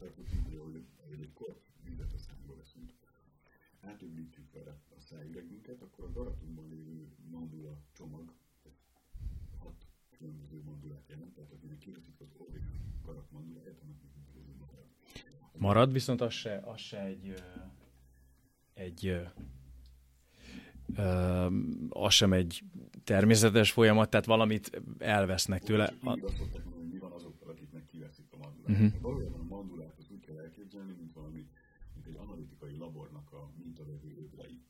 Egy, egy olyan szervet kell elképzelni, ami úgy működik, hogy ilyen kis öblök vannak benne, és abból a nyálból, abból a, az oldalból, ami a szánkba kerül, az mintát az idegsejtek közül van egy csomó ilyen alapfelismerő rendszerű sejt, aminek receptorai képesek az antitestek azonosítására. Milyen típusú mikróbák vannak, ők azonosítják. És ez az információ jut el a biok és a véletlen közvetítésével a csecsemő milikbe, ahol a kiképzés zajlik a, a, a fehérvérsejtek számára az, hogy, hogy a fehérvérsejtek közül, ő tréningezik, ő érjel a fehérvérsejteket, ugye ez így, de, de a, a csecsemő egy eléggé elhanyagolt szerv, ahogy öregszünk, ez elzsírosodik, ezért romlik az immunitásunk. Hát gondolom ez az életmódtól is függ. mit teszünk, mit hiszünk, hogy mozgunk, hogy lélegzünk. Hogy, hogy, hogy, mm nincs impulzus, akkor a szervezet mindent leépít. Tehát, hogyha nem kapunk, a, a külső ingerünk nincs, akkor a belső akció sem lesz. Tehát ugye az, illetve, hogyha a külső akció nincs, akkor a belső reakció is elmarad. És azok a szervek, amik, amik ezt segítenek, ezek elkorcsosulnak, vagy el, le, leépülnek, mert ugye nekik nincs funkciójuk, akkor uh-huh. nem, fogunk fölösleges energiát hazudolni rájuk. Valójában ez történik akkor, amikor forrásvizet iszunk, hogy mintát vesz belőle a nyirokcsomó, az összes kis nyirokcsomó, ami kapcsolatba kerül vele, az mintát fog venni. És az egész bélrendszerünk tele van ilyen csomókkal, pakoknak hívják a vékonyvérben, de ugye a mandulák, orr és nyelv, mandulák, nyelvtövi mandulák, Ezeknek az a szerepe, hogy azonosítsák, hogy milyen mikróbák vesznek körül, és egy hatékony immunitást tudjunk velük szemben lefolytatni. Nem csak az élőket veszik észre, hanem az öblötteket is. Ez ezért nagyon fontos, hogy rendszeres kontaktban legyünk a környezetünk mikróbáival. Ha mindig kijövünk mindenféle mikróbát, valamivel klórral, oxigénnel, vagy eltakarjuk valamivel az arcunkat. Igen, nem is beszélve ezekről az új járványügyi előírásokról, hogy mindent teljesen fertőtleníteni kell, akkor tulajdonképpen megfosztjuk az ingyertől ezeket a, a, az alapvető immunszerveket. Nyilvánvalóan kapni fognak ingereket, mert vannak olyan mikróbák, amik túlélik ezeket a rendszereket, tehát a jó hír az az, hogy valójában mi immunizáljuk magunkat a, a legdurvább mikróbák ellen, viszont a legegyszerűbbek, amik eldőljenek egy fertőtlenítéstől, azok számunkra ilyen, hát ugye újra veszélyesek lehetnek. Uh-huh, uh-huh. Akkor, hogyha elmegyünk másik környezetbe, ahol mondjuk sok olyan baktérium, nem valaki nem tartja a higiéniát, akkor mi kényelmetlenséggel vagy, vagy egészségügyi problémával reagálhatunk. Mit gondolsz, hogy mi az, mi az a, a legnagyobb ö, probléma a mai emberiségnek, mondjuk úgy, hogy a nyugati világnak, de szerintem egyébként nagyrészt mindenkiről beszélhetünk, a, a táplálkozással. Tehát mi az, ami, ami a legjobban hiányzik, nyilván ugye a baktériumok, de hogy gyakorlati szinten ez, ez hogyan néz neki az ember életébe. Tehát gondolom, hogy nem, az nem megoldás, hogy oké, okay, akkor most én megint csak egy tünetet kezelek, és akkor iszok egy ilyen vizet, vagy iszok egy ilyen cseppet, hanem, hanem valamit szervesen meg kéne változtatni. Szó szerint szervesen. Szervesen. Az, ami, azok a, a civilizációs betegségek, amiket össze tudunk kötni a mikrobiommal, tehát nem kell messze menni, cukorbetegséget, mindenféle neurodegenerációt, az irritációs bélszindrómát, a puffadásokat, a rendszeres gyulladbélszindrómát, akkor tehát az összes olyan dolgot, amit ma a... Ezek mind ezeknek a hiánya egyébként követke... Főként most nyilván a lelki dolgokról is, és tehát nagyon sok szinten lehet ezekről beszélni, de fizikai szinten főként ez összeköthető. Azonosították az összefüggést, tehát uh-huh. összefüggés van, 7-8 népbetegség és a mikróbák kapcsolata, vagy annak hiánya. Hiánya, vagy a torzult mikróba populáció között. És nyilvánvalóan az első dolog az az, hogy megpróbáljuk pótolni ezt valahogy. De mi ezért csináltuk a, a cseppet, hogy legyen egy olyan eszközünk, amivel ezt mi rendszeresen tudjuk pótolni. Én amióta ezzel dolgozunk, ez most már több mint három éve, én minden nap szedek herbafendzset. Mm. Ezért. Mert hogy, mert hogy tudom, hogy ez mennyire szükséges. Hát ez egy éppen kiegészítő valójában. Mm-hmm. De ennél sokkal fontosabbnak tartom azt, hogy az az út, ahogy egy, egy nem kommunikálható, vagy egy krónikus betegség, vagy egy elhúzás megjelenik az emberen, az az oda vezető út, az az, hogy mit evett, hogy aludt, hogy élt. Azon az úton jelentősen változtatni kell, hiszen az mindig ugyanahoz a kondícióhoz fog vezetni, akármit viszünk be mellé. Adhatom a világ legdrágább vitaminját, a legösszetettebb probiotikumát, prebiotikumokkal telehetethetem, funkcionálisan megtáplálhatom a szervezetet, bármit csinálhatok vele, ha ő ugyanazt az, ugyanazokat a lépéseket csinálja, akkor ugyanarra a helyre fog érkezni, vagy ugyanabba az állapotba. Ezek annyira jók, mert tehát ezek olyan alapvető bölcsességek, a, tehát ez, ez egy Jézusi mondás is, ugye, hogyha ugyanazt teszed nap, mint nap, mint amit előző nap tettél, akkor miért vársz bármilyen fajta változást a mai naptól? Tehát... Igen, igen.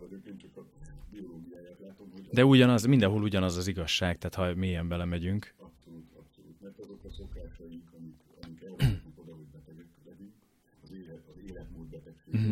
Ez, ha, egy, ha megengeded, egy mondatot mondanék arról, hogy óriási divat lett a doktorokat, az orvosokat.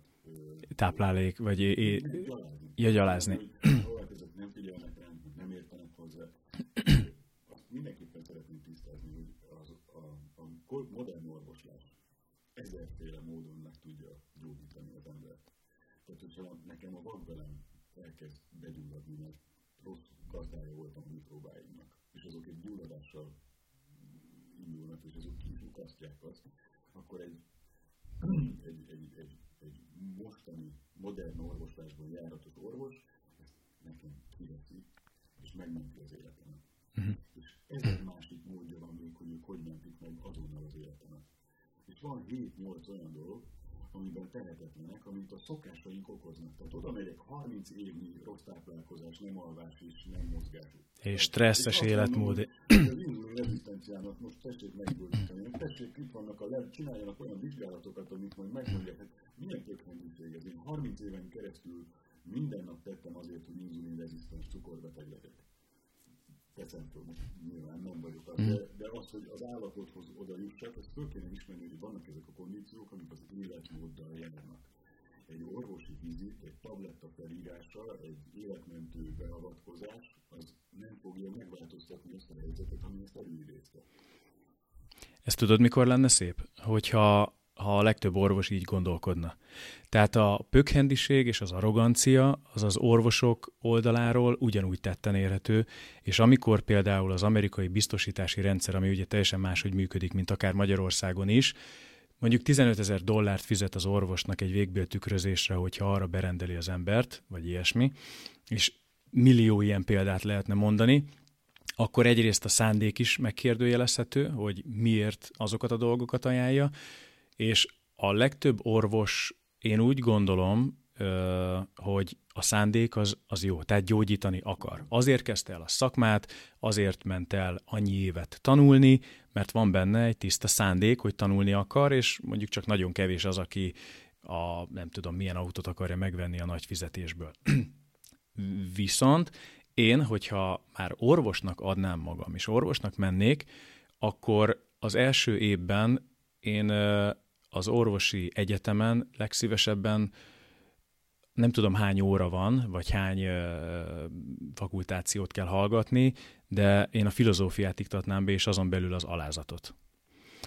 És hogyha ez nincsen meg, és nem tudnak az emberek úgy gyógyítani valójában, hogy először például bemegy egy beteg valakihez, és megkérdezik, hogy milyen az élethelyzete, miket eszik, hogyan áll a párjával, hogyan. Tehát régen, például Dél-Amerikában, ez egy, ilyen, ez egy ilyen kedves kis történet, amikor egy sámán elment gyógyítani valakit, míg odaért hozzá, az összes szomszédhoz elment, megkérdezte, hogy hogy van ez, hogy van az asszonya, hogy van a férjével, miket teszik, mit csinál, dühöng most, stb. stb. És mire oda ment, fölállította a teljes diagnózist, anélkül, hogy beszélt volna az emberrel.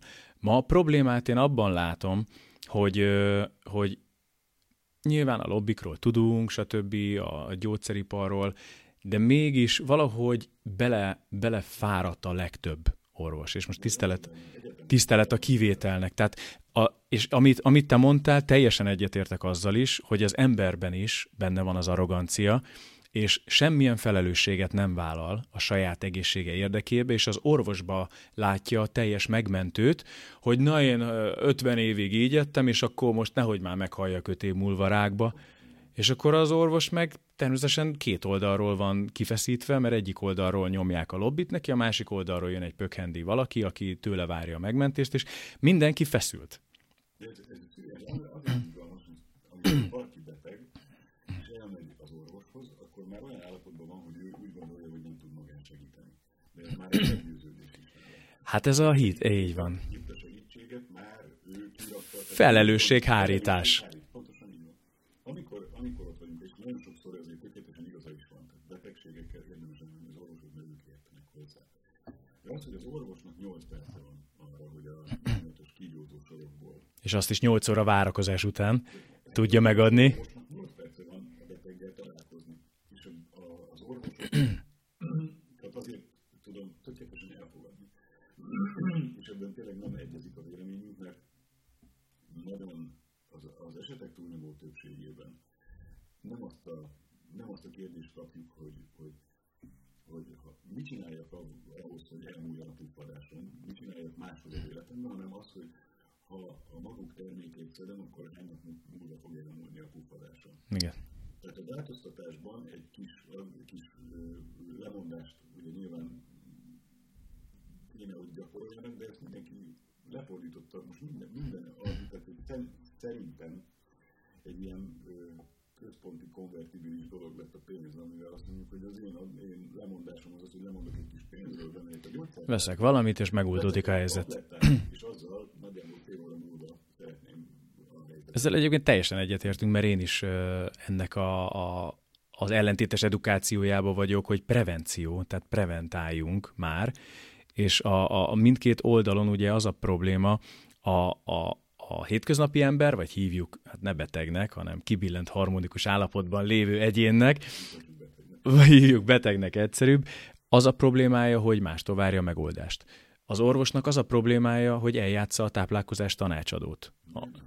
Hát a legtöbb orvos eljátsza, szerintem. Hát igen, ez az egy talán ne egyen olyan sokat, de szerintem már az is csoda, ha ezt mondja egy orvos.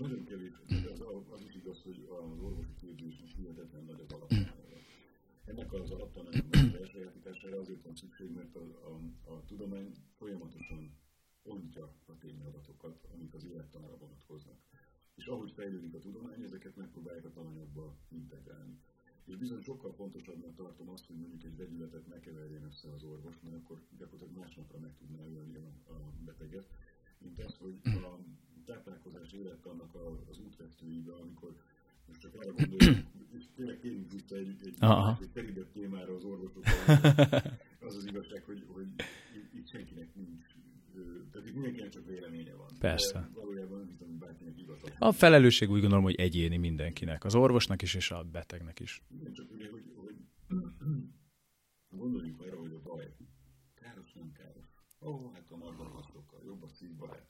Ez, az, ez a hipotézis. Félig műanyag. Akkor volt az, hogy a fehér méreg a só. Ó, basszus, ez a hipotézis is megdőlt. Akkor volt az, hogy a fehér méreg a cukor. Valójában egyébként, hát csak cukrot, ugye megint az egyensúly elvillenéséről beszélünk. Akkor volt, hogy a vörös húsok, hát azok nem jók. És most kiderült, hogy a vörös húsok nem olyan rosszak. Akkor az volt, hogy a, mindenki a búzára, a gabonákra érzékeny, akkor most mindenki gluténérzékeny, mindenki tejérzékeny lesz. Korábban az volt, hogy a tej életerő egészség. Most a tej, az kiderül, hogy egy másik állatnak az általját nem szabad adni. Tehát ez egy ilyen Egy ilyen örök, örök, örök kör, és semmi konkrét. Hát te, te hozol egy tudományt, vagy egy, egy, egy, egy, egy vagy, vagy hozol egy, egy, most nem teszem be a szó, egy tudományos laboratóriumi vizsgálatot, vagy egy, egy konzekvenciát, egy tanulmányt, én hozok egy másikat, ami az ellenkezőjét mondja. Tehát én úgy gondolom, hogy a tényadatok azok egy bizonyos szintig jók, meg jók lehetnek, csak ugye mindig az a kérdés, hogy ki az, aki ezeket a tanulmányokat készíti, milyen célra, milyen okkal, és mire szeretne rámutatni. De legtöbbször ők csak a munká- dolgokat én kutatóként működtem nagyon sokáig, és azt is tudom, hogy a kutató az valójában egy, egy, egy feladványt kap, uh-huh. amit meg kell oldani a tudományos módszertannak elnevezett ilyen logikai lépések során. Tehát van egy rendszer, amin belül meg kell találni a megoldást. kérdést a jó betartom a játékszabályokat, akkor tudományos minőségű publikációt fogok készíteni a végén, ami mások számára nyomozás nélkül, meg bizonyossággal elfogadható. Azért, mert a tudományos módszertan szerint készül. Mégis egyszerű, ha az eredmények ott igazolnak valamit, akkor igazolják, ha cáfolják, akkor cáfolják az elméletem helyességét. Uh-huh. uh-huh, uh-huh. ami a, a feladványnak a, a megsejtített válasza. És ugye ez a, ez a működés, ez nem engedi, nem teszi lehetővé azt, hogy nagyon-nagyon sok változót vizsgáljunk. A táplálkozás és az életmód az mindig nagyon sok változós kérdés. Tehát te egy egész más környezetben laksz, mint én. Egyikünkön sincs igazi túlsúly. De nem azért, mert ugye ugyanolyan módon élünk, ugyanúgy étkezünk, ugyanolyan mozgáskultúránk van, hanem azért, mert mind a ketten valamilyen úton, módon az egészséges egyensúlyhoz vezető utat a saját feltételeink között találtuk meg. De olyan mérhetetlen eltérések lehetnek ebben, mint például az, hogy mondjuk én, én rendszeresen fogyasztok húsokat, alkoholt. a sportember. De, de, de sportolsz. Aha. De feltételezem, hogy te ezeket mértékkel teszed.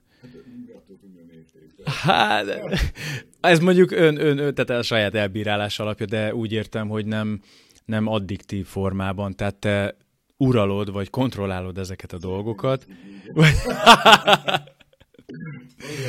De fogyasztasz cseppet, és lehet, hogy... ez nem ment föl.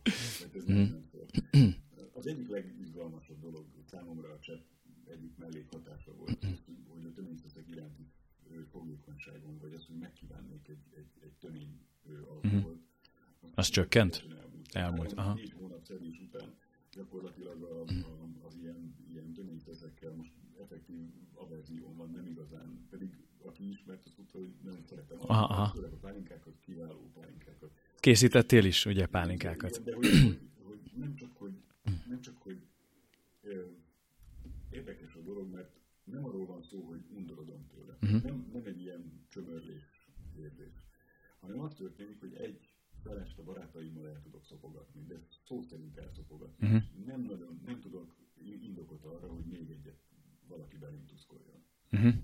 Ez egy, ez egy jelentős különbség. Tehát egy ilyen, egy ilyen, úgymond egy ilyen békés, harmonikus, ilyen együttműködés van. Ez olyan, mint én például azt éreztem, amikor elkezdtem szedni, ugye, hogy, hogy mint egy ilyen kis, egy ilyen kis tücsök tihamér. ilyen kis lelkiismeret így hátulról mondaná, hogy egyél még egy kis rostosat. Egy kis zeller szárat. Még mehet abból a lila káposztából. És ne fél brokkolit, egy egészet párolj. És, de tényleg szó szerint ezt éreztem, hogy, hogy közbe kurutyolt a hasam, és azt mondta, hogy még, még, még, még, még.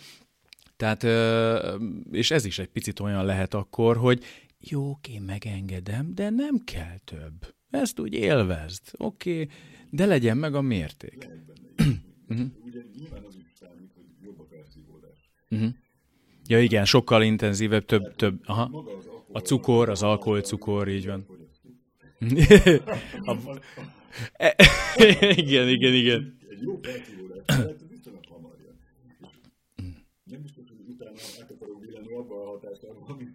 Amit nem szereti az ember.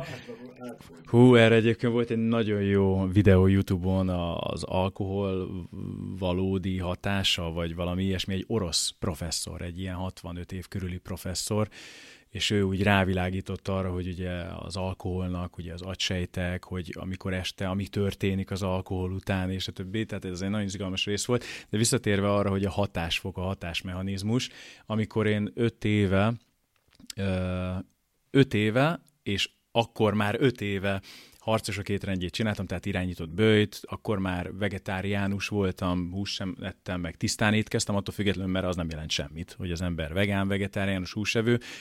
Úgy gondolom, hogy mindegyik szegmensbe tud tudatosan, tisztábban táplálkozni, és, és nagyon tudatlanul, vegánul is tud például borzalmasan egészségtelenül lenni. Tehát igen, igen, deep fry, nem tudom milyen 20-20-as olajban, meg lángost is, az is lehet végül is, ami egész nap ott az olajba sült, aztán olyan ö, méreganyagokat viszünk be az olajnak a forrósítás, forrósítás hatására, hogy azt nem bírja már ezt. Vagy akár olívaolajban főzök, vagy sütök.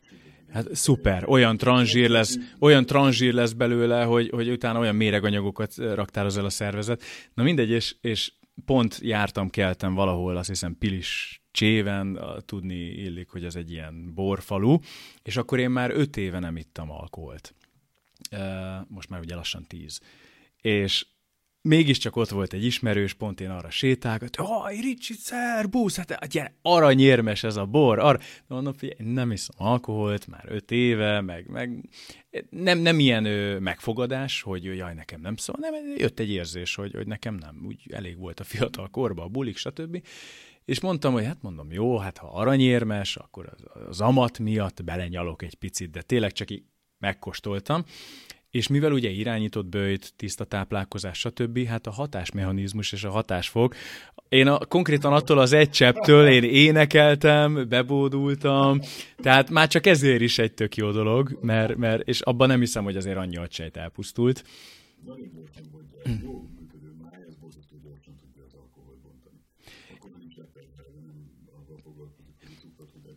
Ö, egyébként ez egy kérdés, mert én ezt, ezt többször mondtam régen, csak igazolj vissza, vagy akkor cáfolj meg, ha nem így van, hogy ugye a, a, a lebontott cukrok, ugye attól függ, hogy hosszú, vagy ö, tehát gyors felszívódású, vagy, vagy ö, hosszú felszívódású, vagy nem is tudom, hogy bocsánat, lassú felszívódású cukrok, hogy ugye a legtöbbet a, ezekből a glikogén raktáraink tárolják. A cukor, ahogy bekerül, a, a glükóz uh-huh. tehát a tőlőcukor. Uh-huh.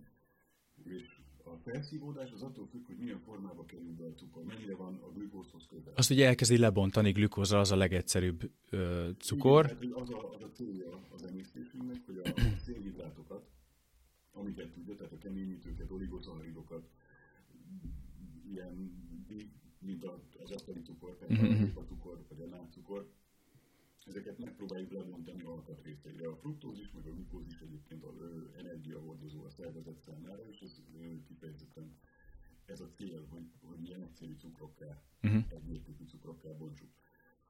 Egy, egy ilyen ipari előállítású glukóz, fruktóz, sziruppal édesített üdít Már jól hangzik. 10 percen belül lecsúszik a vékony üres gyomron keresztül, tehát reggelire egy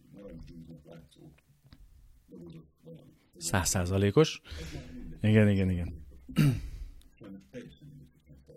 Ez csak azért mondom, hogy úgy van egészségesnek feltüntetve.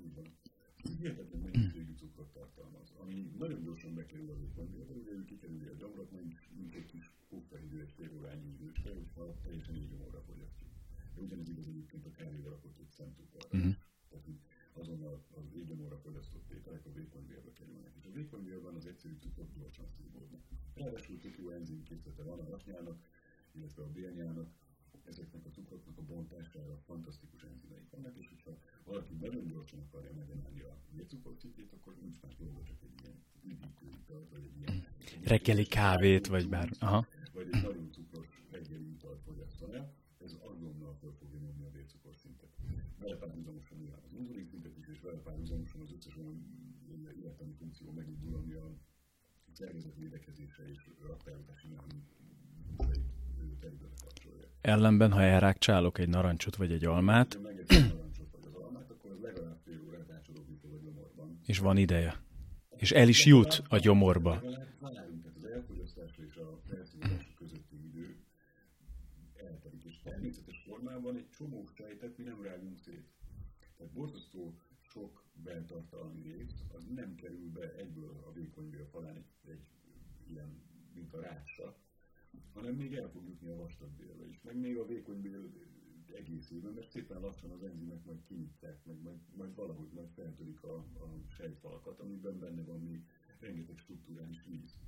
Nagyon, nagyon kell az emésztésre.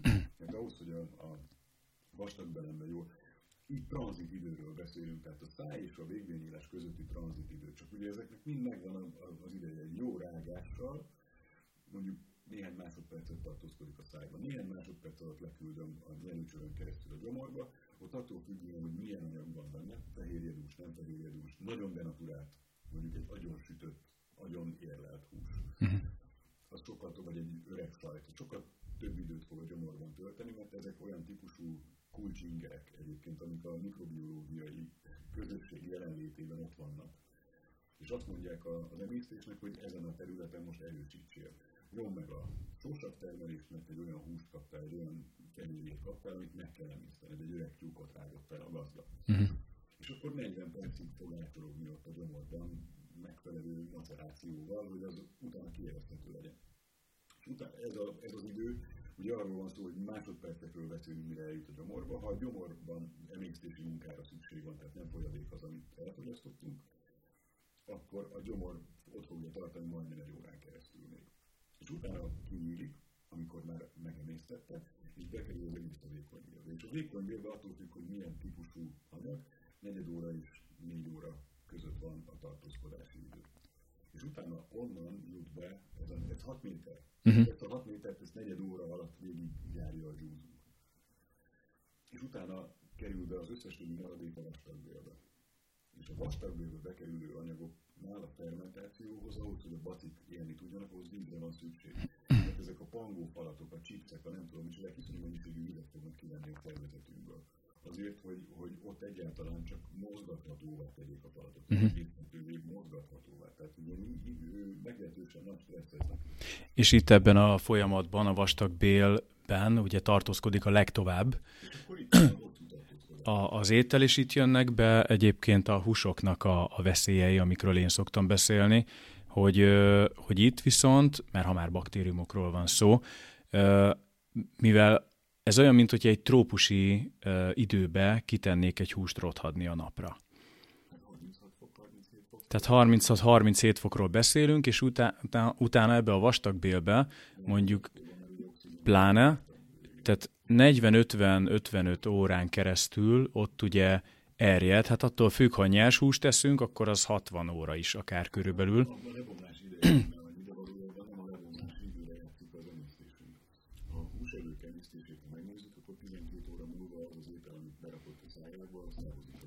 Viszont a, ugye az állatoknak sokkal rövidebb a bélcsatornájuk. Nem a rövidség hanem a tempó. Hát a tempó meghatározza a rövidséget. A tempót az íze határozza meg. Hát de egy, egy hat, tehát mondjuk egy, egy, egy tigrisnek, vagy egy oroszlánnak a saját testhosszának a másfél-kétszerese maximum ugye a bélcsatorna. A vékony bél. A vastagből rövidebb, a gyomra erősebb, sokkal több savat tartalmaz, tehát egészen más a lebontás, más a mikrobiom, más a... De nem a hosszúság, tehát az az érdekes, uh-huh. benne, hogy az embernek is, hogyha gyorsabb, tehát hogyha olyan típusú ételt eszem, ami berothadásra hajlamos lenne, akkor az emésztésen ezt el fogja gyorsítani, motilitásra van, szépen el fogja menni 8-10 óra alatt. Ez akkor a legeklatásabb példa ez egyébként akkor van, amikor funkcionálisan megtáplálok valakit. Valaki már, már úgy étkezik, hogy már, az, már, az, már mindenféle tápanyagot uh-huh. Sportol, jól alszik, megetetek vele egy, maradjunk tostélyos, de mm. 10 órakor megetetek egy hagymás tostélyos és három korsó sört és hosszabb burgonyát és egyébek. Ez az ember másnap ezt a plusz fölöslegesen berakott ételt ki fogja rakni a fajanszba. Ha funkcionálisan megtápláljuk magunkat, és a szervezetünk a fölösleggel meg akar szabadulni tőle, át fogja tolni a rendszeren, ha ez 6 méter, akkor 6 méteren keresztül fogja átolni. Amikor amikor éhesek vagyunk, és fel kell vennünk az anyagot, fel kell dolgoznunk. És itt az is, az, az, is a vicces, hogy nem a cukorra, meg a fehérjére uh-huh. van igazán szükségünk, mert az bőségbe bevisszük a kényelmi ételekből, hanem mikroelemekre, amit pont a baktériumok csinálnak, hogy hiányzik az étrendből. Vajsav, ez a rövidláncú zsírszavak alá rakott vajsav, tejsav, ecetsav, ezek a fajta savak, ezek viszonylag kevés kis mennyiségben. Uh-huh. Akkor ennek mindenféle vegyületei kis mennyiségben vannak, akkor ásványi anyagokról beszélhetünk, vitaminokról, ahogy említetted. Igen. Nincs benne.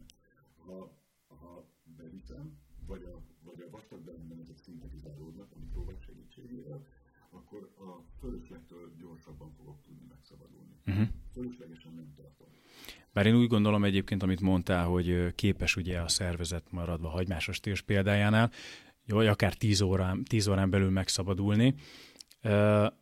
Tehát én úgy gondolom, hogy ez inkább a túlélő mechanizmusnak és az ember sokszínűségének köszönhető, hogy tehát egy kígyó például, ha eszik, azt tudjuk, hogy ő mondjuk egy héten vagy egy hónapban akár egyszer eszik egyet. Vagy egy, egy oroszlán, vagy egy párduc egy héten egyszer vadászik, és utána ő többször nem eszik. Tehát azért azt tisztázzuk, hogy, hogy az szerintem teljes mértékben abnormális, amit az ember csinál.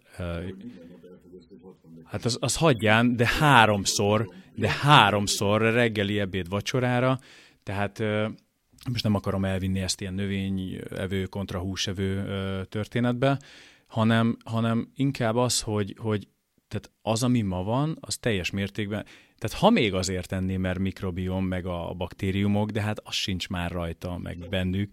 Tehát itt, itt nem is a, a tápláléknak a miensége most a lényeg szerintem, hogy most hús, nem hús, növény, nö, nem növény, hanem hogy igazából se a növényen, se a húson nincs már az rajta, ami, ami régen volt, mert az állataink sem ott nőnek föl, ha valaki esetleg szer... Nem, az, nem azokat a növény... Egyébként én mindig ezt mondom, hogy én az állatláncot hagyom ki, tehát ott van a növény, először azt, tehát kihagyok egy láncot, és, és a probléma itt kezdődik, hogy tehát minden a növényekből indul ki, illetve hát a baktériumokból, amik nincsenek ott a növényeken. Vagy már a talajban, vagy a levegőben. Tehát, tehát ez, a, ez a, az egyik alapvető probléma szerintem, hogy, hogy egyszerűen az ember így, így el, eltávolodott. Nem vagyunk egyformák, nagyon egyformák vagyunk, ugye 99%-ban minden ember egyforma, genetikai értelemben. Uh-huh. A vérflóránk az viszont nagyon attól függ, hogy mit tettünk tegnap. Azt, ahogy írtad, meg az új lenyom, az olyan, mint egy új lenyomat. Igen, de az attól függ, hogy mi volt tegnap az étel. És nagyon sokban az befolyásolja, hogy hogy nőttünk föl.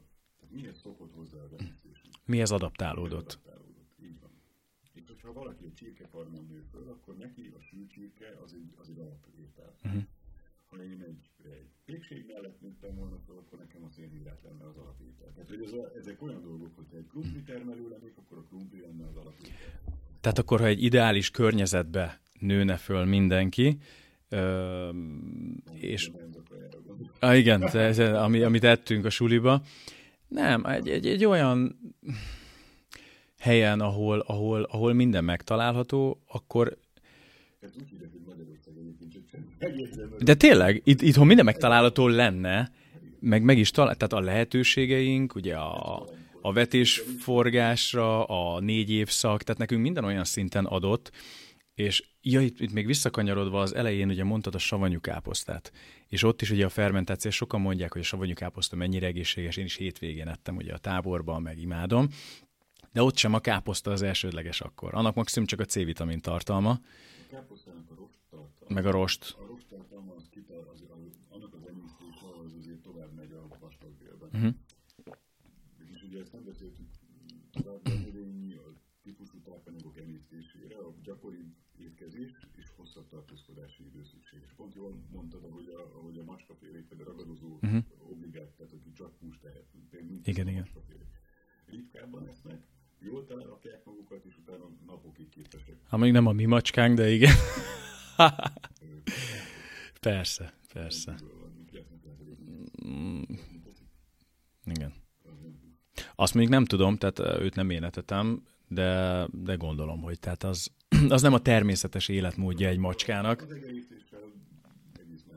Hogyha a természetnek hagynák, akkor lehet, hogy máshogy lenne. A, a, amit akartam kérdezni, most hirtelen elfelejtettem, mi, mi, mi volt ez előtt a kérdés? Mi, mi volt? A tartózkodási időről beszéltünk a káposztának, az, hogy tápanyagként szerepel a káposzta, a, tehát ugye rengeteg baktérium lakik a káposztán. Uh-huh. Ahogy a, a, a káposztának a rostjait ők emésztik, akkor fantasztikus Megvan. fognak adni. És ezek a rövidláncú zsírsavak, ezek megetetik a bélhámsejteket. És ahogy megetetik a bélhámsejteket, elképesztő mennyiségű szerotonin megelégedettség fognak a sejtek termelni, amikor megkapták az Ez a szénhidrátban egyébként rengeteg neurotranszmitter is van, ami szintén ezt a megelégedettség... Ott a dopamin ciklus A dopamin. Uh-huh. Ott, az, ott az egy motivációs kör, hogy úgy működik, mint a kokain, hogy uh-huh. kicsit kapott finom, ebből vegyél még. Sokat ettél? Ó, hát ebből sok van, akkor még. Tehát ugye ez egy, ez egy állandó pozitív visszacsatolási rendszer, az uh-huh. íz hatására, mivel ez ritka volt a természetben, ezért van egy ilyen, van egy ilyen mindenek fölötti elsődleges prioritású ösztökélő rendszer. Ha megtaláltad a mézet, akkor azt minden körülmények között Tartsd meg, és... és... meg. Aha, aha. Ha már gondolod el, hogy micsoda macera, fölmászni 25 méter magaspára, lecedni méka, agyon túlnak. Megküzdeni érte, igen. Érte, akkor valahogy ledobni, akkor ott összevakarni a földről, és a az egész ragacsos szörnyűséget, amire a méhek folyamatosan jönnek, az, tehát hogy mennyire kell nekünk a cukor? Annyira kell nekünk, hogy azért... Igen, csak azt, amikor az ember így szerzi meg, azt beosztja. Nem pedig az, hogy két evőkanállal beletesz a teába. Én úgy gondolom, hogy megeszi az egészet ott helyben. Tehát, hogy nem nagyon, tud, nem nagyon tárolgatta az ősember. Azt mondjuk nem tudom, meg, meg az ősemberre nekem más elméleteim vannak, hogy valóban hogy valóban nekünk itt a civilizációnk az most hogyan alakult, meg az őstörténelmünk az, tehát ahogy el van hazudva, és hogy milyen ö, előemberek voltak itt. Én szerintem a technika haladásával nekünk a mondjuk úgy, hogy a tehát biztos lehet igen, volt egy olyan civilizáció, aki már nagyon elfelejtett valamit, de mindegy, itt egy másik műsorban az őstörténelemről, az egy, az egy nagyon izgalmas történet, azt majd kibontjuk máshol. De ami, ami nekem még nagyon-nagyon érdekes kérdés, az, hogy ja igen, még ezt befejezve ezt a gondolatmenetet, tehát, hogy beosztja vagy sem. A, a nyelvnek én úgy tudom, hogy a legnagyobb része az ugye az édes ízre van ráállva. Is,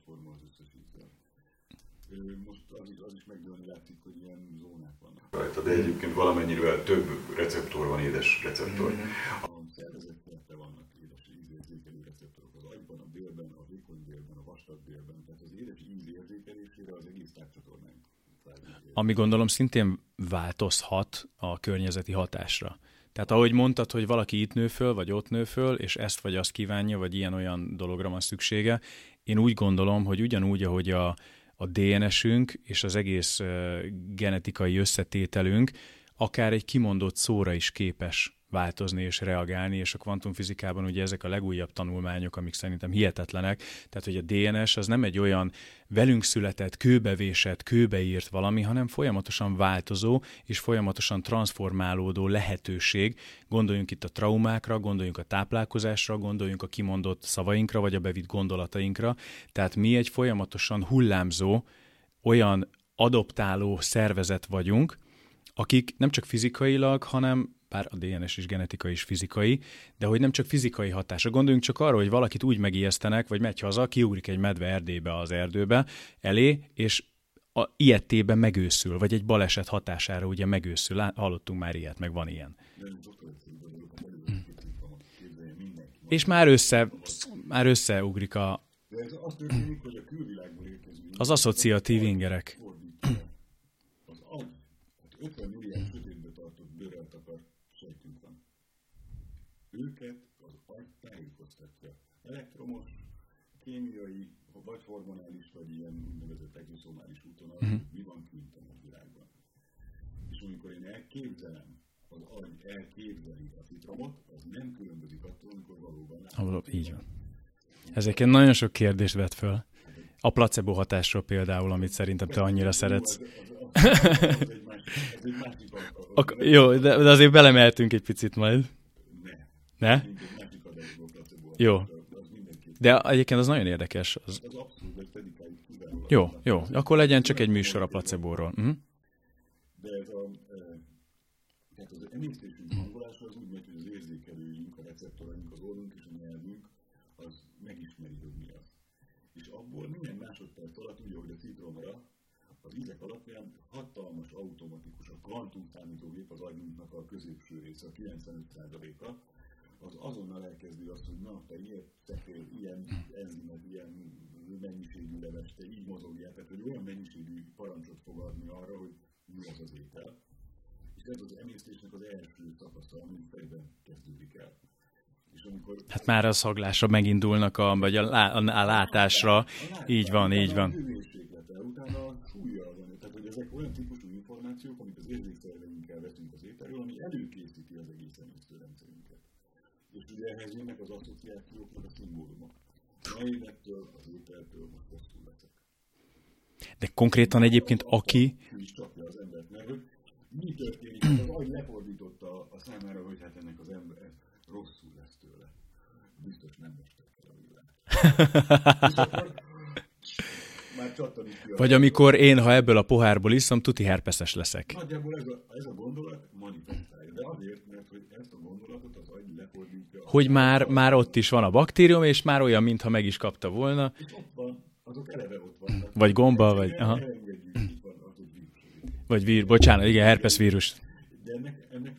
szépsége az hogy ugye ilyen szempontból mi teremtő alkotó formák vagyunk, mi a jót osztatunk az úgy, tehát a jó kedvet is ugyanígy csinálunk magunknak, ahogy rossz kedvet, meg betegséget. Akkor, akkor térjük vissza az emésztésre. Nekem egy ö, nagyon fontos ilyen gondolat, vagy kérdésem van szerinted, hogy te ezt hogyan gondolod, hogy ugye manapság ö, hihetetlen ö, felkapott lett az, hogy, ö, hogy igazából a, a, a növényeket nem tudjuk megemészteni, ugye most elindult egy hatalmas ilyen antipropaganda a növényi táplálkozás ellen, és most akár eszeúst, akár nem, de szerintem ebbe egyetértünk, hogy a növények fontosak, de hogy ugye el lett rontva a baktériumunk, a teljes bélflóránk, és most ugye azzal ijeszgetnek mindenkit, hogy a spenót, a zöldlevelesek, a babfélék, a hüvelyesek, a magvasok, ezek igazából egyik se jó az embernek, mert hogy nem tudjuk emészteni, puffadunk, IBS-ünk van, szibunk van, bármi, fitinsavak, meg anti, nem tudom, hogy hívják, ami a zöld levelesekben van, xenobiotikumok, tehát ezek a csodálatos szavak, amik fogalmam sincs, hogy valóban mit akarnak, de nagyon tudományosnak hangzanak. Tehát, hogy ezekről egy picit, hogyha ha, ha úgy a véleményen. Ez egy rendkívül nagy és összetett téma. Mi azt tapasztaltuk, hogy egy csomó ember próbál egészségesebben étkezni. Viszont egyre rosszabbul lesz. Ez miért van? Miért puffadok egy almától? Miért puffad valaki egy almától? A válasz sokkal egyszerűbb. Mindig az egyszerűbb, az okam borotvája, ugye az, ami az egyszerűbb elmélet, az mindig közelebb van Az a valósághoz. Mátyás király is ezt mondta mindig, egyszerű szó, nem kell. A... Arról van szó, hogy az alma, az embernek van cukorbontó enzime, van fehérjebontó enzime, van jó esetben zsír, zsír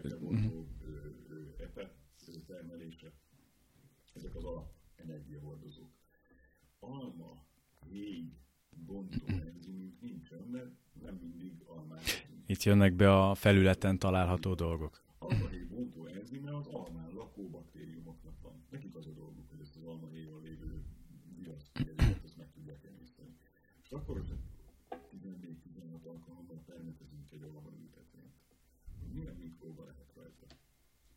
Semmi. Hát aki túléli. És ki fogja túlélni? Hát nem biztos, hogy az, aki a legjobb számunkra, vagy aki az almahéj bontásáért felelős. Máshogy teszem fel a kérdést, melyik paradicsom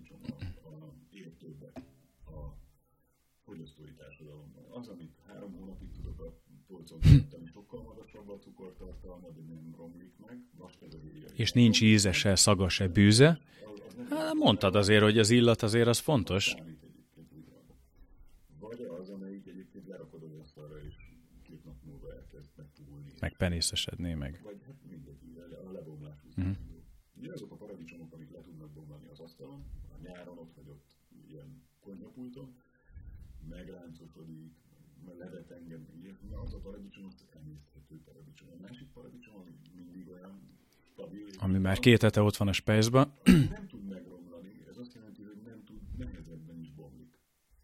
És beviszem ezeket a nehezen bomló anyagokat, az egyébként izolált szervezetembe, ami, ami a hozzászokott, hogy frissen előkészített nem akarom szapulni, de mondjuk proteinséket uh-huh. vagy ö, juice iszunk, és friss péksüteményt eszünk, amiben rengeteg cukor, rengeteg keményítő van. Utána eszünk egy májkrémet, vagy egy kifűt, vagy eszünk egy, egy, egy, egy a szanaszét darált, mit tudom én, krumplipürét, akármivel elvédre. Tehát olyan ételeket eszünk, hogy gyorsan és könnyen emészthető, a higiéniai felfogás miatt zéró anyagot tartalmaz. Ezért szervezetünk is fölkészítve erre az egész akcióra. És utána beviszünk egy egészségesnek titulált zöldséget, gyümölcsöt, amiben azok a fajta védekező anyagok, amik azért vannak benne, hogy, hogy a természetben addig, amíg meg nem érik. Ugye a levél az a, az a, az a napelem. Uh-huh. Igen. Tehát ez egy termelő egysége a, növényeknek. Az a termelő konvertáló egység annak a működését meg kell védeni a, kül, a külvilág atrocitásaitól. És ez a védelem, ez bizonyos kémiai anyagokon, fizikai és egyéb biológiai funkciókon keresztül valósul meg. Ezeket a mikróbák tudják lebontani, vagy közömbösíteni. Őket mi a természetből a minden reggel egy pohár forrásvízzel ezeket a mikróbákat, ezeket be tudjuk vinni. És van egy, lassú tartózkodási idő, de nem töltjük túl a rendszert. Tehát a mértéktartás az egy kulcskérdés. Uh-huh. Lassú tartózkodási idő alatt a mikrobák szépen elboldogulnak ezekkel a kvázi növényi antinutriensekkel. Antinutriens, azaz, azaz. Igen, igen, igen. Igen. És, és egyből, ugye az ellenpropaganda, egyből akkor azt mondja, hogy itt minden antinutriens, ami zöldleveles, meg ami rossz, meg ami spenót.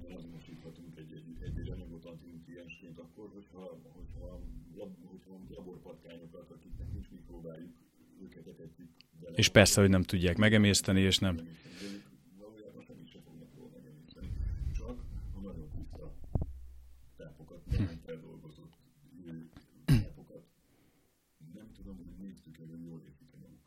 Igen.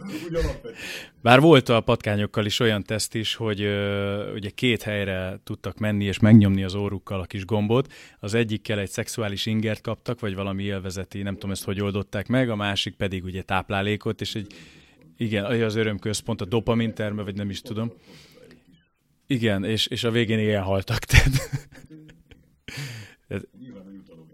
igen. És ez... És akkor ez az, ami, ami... Igen, ahol voltunk, tehát hogy a felület így van. Tehát... Ezeket a baciktól kéne, hogy kapjuk. Tehát, hogyha mi nem eszünk olyan almát, ami rajta lennének ezek a bacik, akkor mi sajnos nem fogjuk. És ez ugyanaz van, ugyanez van a, a babokkal, a brokkolival, a zellerrel, vagy, vagy, vagy ez hogyan működik? Úgy van, ha nincsen rajta, ha nincsenek ezek a... Mint? Ja, mint a feldolgozó, persze, persze, persze. Uh-huh. Hát az fehér lisztből, cukorral, hát ez mind olyan gyorsan felszívódó, hogy... Tehát ott az emésztést nem tudom pörgetni. Mert a salátatejéknek a lebomlása azért mit tudom én, hogy 24 óra, 36 óra érdemes. Tehát hogy ahhoz, hogy abból tápanyagot állítsanak elő a a kedvező lakói, ahhoz, idő, ahhoz időre van szükség. Uh-huh. És egy időhöz nem szokott szervezetben, egy ilyen rendszerben, ilyenkor el tud szaporodni egy pár olyan mikróba, ami képes gáz termelni. Szénhidrátokból. Uh-huh. És akkor ezt rettenetes diszkomfortnak éljük meg. Bekerül az a szerencsétlen alma, és nem tud mit kezdeni vele a szervezet, a héjával nem tud mit kezdeni. Tehát, hogy olyan, olyan problémákat okoz ez, pedig a héjában állítólag rengeteg antioxidáns lenne, ugye, ami megvédi a, az erjedéstől, meg az elrohadástól, mert ha meghámozok egy almát és kiteszem a levegőre, fél óra múlva megbarnul. De az, az úgy írják, hogy nem enzimes vagy enzimes barnulás, kétfajta barnulás van, az egyik az sérülés esetén, de itt a vágásnál bejut a... olyan anyagokat, amik ezt a barnulási reakciót okozzák, azért, hogy ne legyen kellemes íze. Cukrok és a fehérjék összeállnak, és úgynevezett glikopoteineket fognak adni, amik kifejezetten mm-hmm. nem engedik a gombákat és a baktériumokat igazándiból, csak éppen csak megpróbálják távol tartani akkor, amikor még erre szükség van.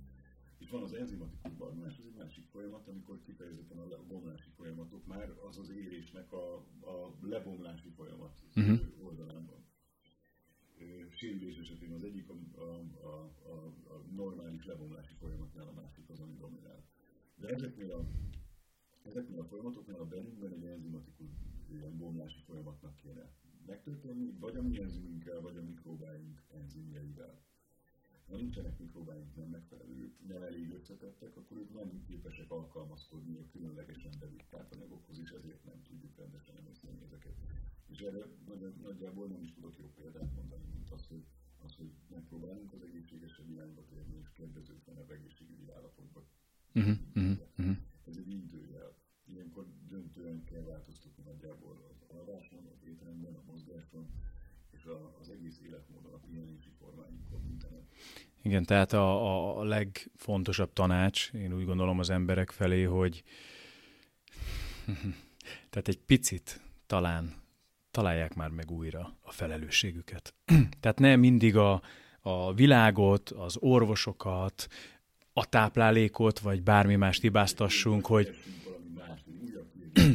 igen, igen, tehát hogy most, tehát komolyan nézem már a, az ilyen ö, YouTube videókat, meg mindenkit, és most vegán, nem vegán, húsevén, tök mindegy, de az a 15 fajta ilyen probiotikum, ilyen vitamin, olyan vitamin, és komolyan kezdünk egy olyan irányba elmenni, mint amit az űrhajósok csinálnak, hogy ilyen porok, meg nem tudom mik, és oké, okay, lényegében űrhajósok vagyunk mi is, mert mi a földbolygó, hanem egy űrhajó, csak egy kicsit nagyobb, és, és ugyanúgy száguldunk körbe-körbe is, meg, meg másfele is, de tehát, hogyha ennyire eltérünk a, a, a valódi emberi mi voltunktól, és egy ennyire, hát én most mondhatom, hogy mind mentálisan, mind lelkileg, mind fizikailag ilyen biorobotokká válunk.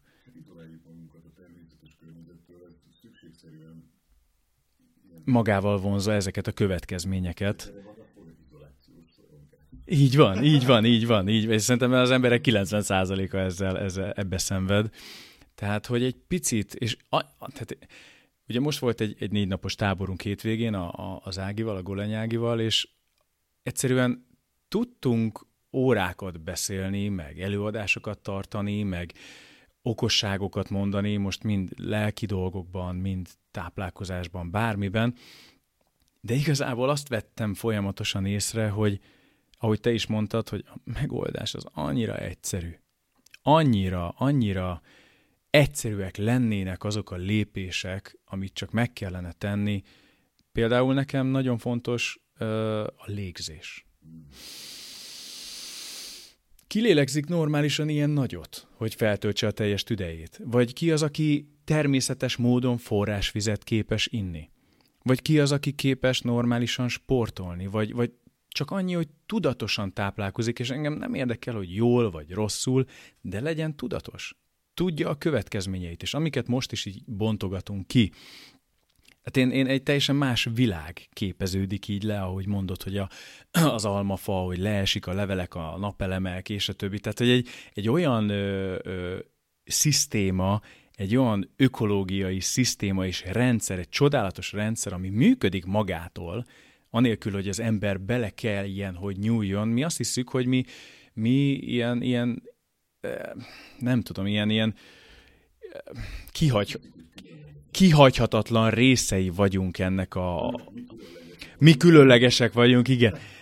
De abból a szempontból valóban én úgy gondolom, hogy az ember az egy különleges lény, hiszen képes öntudatára ébredni, és képes teremteni attól függetlenül, hogy, hogy mit szeretne tőle a természet. Tehát van egyfajta szabad akarata, és igazából az ember, én úgy gondolom, hogy egy ilyen végtelen tárháza a lehetőségeknek. Egy almafa, az almafa is marad.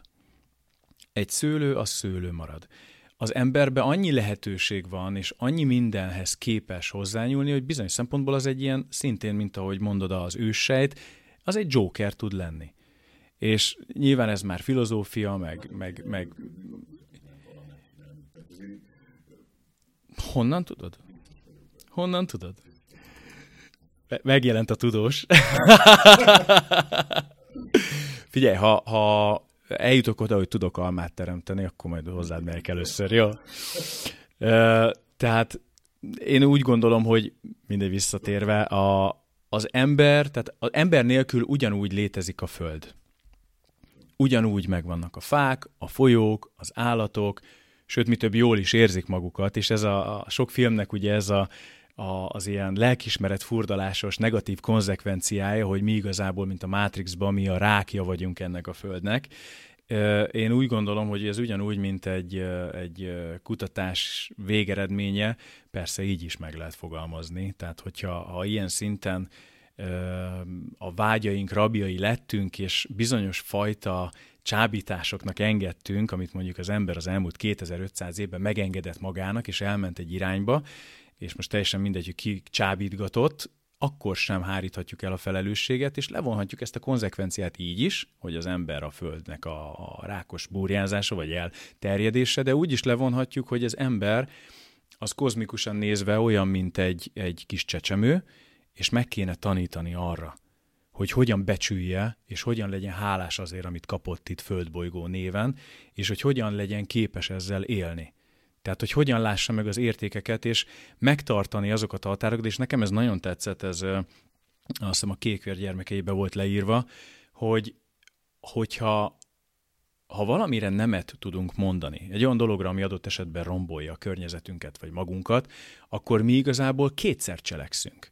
Hiszen egyszer megtehetném azt, amit, amit megtehetnék, de én nem teszem meg, tehát nemet mondok arra, és ez valahol, ez az igazi emberségnek a része, hogy, hogy nem teszek meg olyan dolgot, amit egyébként meg tudnék tenni, de valami azt sugja nekem, hogy ez, ez, ez nem természetes. Például én így vagyok a klónozással. Tehát valahogy az emberiség próbálja, vagy a, a, a high-tech, sky-tech tudományos világ megpróbálja így a filmeken keresztül, meg így mindenhol lenyomni a torkunkon, hogy hú, hát azért ez, ez sejteket klónozunk, meg tök jó, meg, meg olyan szintre jutottunk. Mégis valamiért le kell tolni az emberek torkán, mert valahol érzik, hogy ez, ez, ez, ez ugye amit Isten vegykonyhájába, amit az ember ellesi, azt megteszi, de hogy ez, ez, ez az ember tragédiája lesz. Előbb-utóbb én úgy gondolom, hogy túl, túlságosan kiszolgáltatjuk magunkat annak, hogy, hogy Istennek képzeljük magunkat. És szerintem ez, ez lehet az egyik ö, probléma a mértéktartással is, és a természettől való eltávolodásban is. És szerintem ez, ez, ez mindkettőnknek egy fontos momentum. Tehát hol van a határ?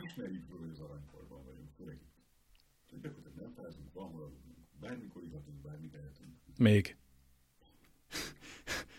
Ki tudja, mi lesz még itt. Viszont, viszont meg kell tanulnunk azt a fajta mértéktartást, amivel ezt az egészet elkezdjük helytállni, vagy használni, vagy építjük belőle az életünket. Tehát ezek között különbséget kell tenni. Mi az, amire szükségem van ahhoz, hogy az életemet építsem, mi az, ami fölösleges. Mi az, amit meg csak úgy azért csinálok, hogy... Már unatkozom. Hmm.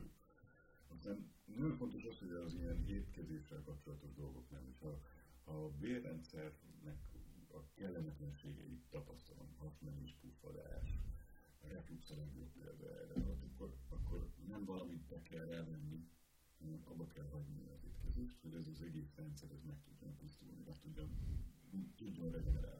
Te is egyébként a, a kultiválod a bőjtöket? Tehát én, én nagyon bőjt mániás vagyok, és nem csak az irányított bőjt, hanem a hosszú távú, akár lébőjt, vagy, vagy száraz bőjt. Mindegyiknek megvan, mindenkinek megvan a maga bőjt formája. És a maga ideje és helye az életében. Gyerekek megöltőjenek, idősek betegek. Így van. Hát mondjuk betegek azért bőjtöljenek. A betegek bőjtőjenek, csak az nagyon fontos, hogy ahhoz, hogy a bőjtő hatékonyan és spirituálisan is uh-huh. tud élni. Tehát az, hogy az tényleg hozzátegyen a Hogy méregtelenítsen minden szinten. Mhm. Csak egy, ugye egy ráknál nem mindegy, hogy mivel táplálod.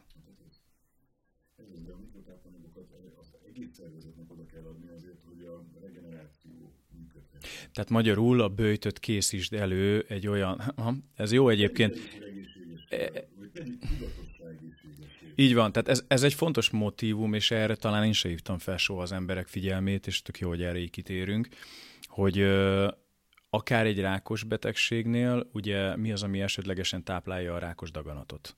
Tehát a cukor, ugye pont a, az erjedt, vagy a savas környezet. Igen. És ö, nekem van egy, egy nagyon kedvenc ilyen régi könyvem, Rudolf Preuss neve, nem tudom, hogy neked ismerőse, nem tudom, hogy vele mi a tapasztalatod. Ő ugye 1940 és 80 között közel 10 ezer ember gyógyított ki a rákból hozzá. Amerikából mentek, Svájcból, Németországból. Ez a 40 napos lébőjtel a rák és leukémia ellen. Tehát ő nyilván ez Hát ilyen, ilyen cékla, répa, zeller, mit tudom én, vastagbérák vagy végbéráknál még krumpli hozzá, és akkor ebből csak 7-8 decit ihatotta az ember egy nap, mert az elég volt arra, hogy a maga fizikai test ne halljon el, viszont ahhoz kevés volt, hogy a rák fennmaradjon, és ugye ezt egy erős akarattal 40 napig az ember, ha kibírt, akkor a 20. napon már a rákos daganat már fele akkora volt és elkezd, és ez talán erőt adott az embernek. Nyilván abban az időben nem nagyon tudták ezt még vizsgálni, most már azért meg lehet ezt nézni.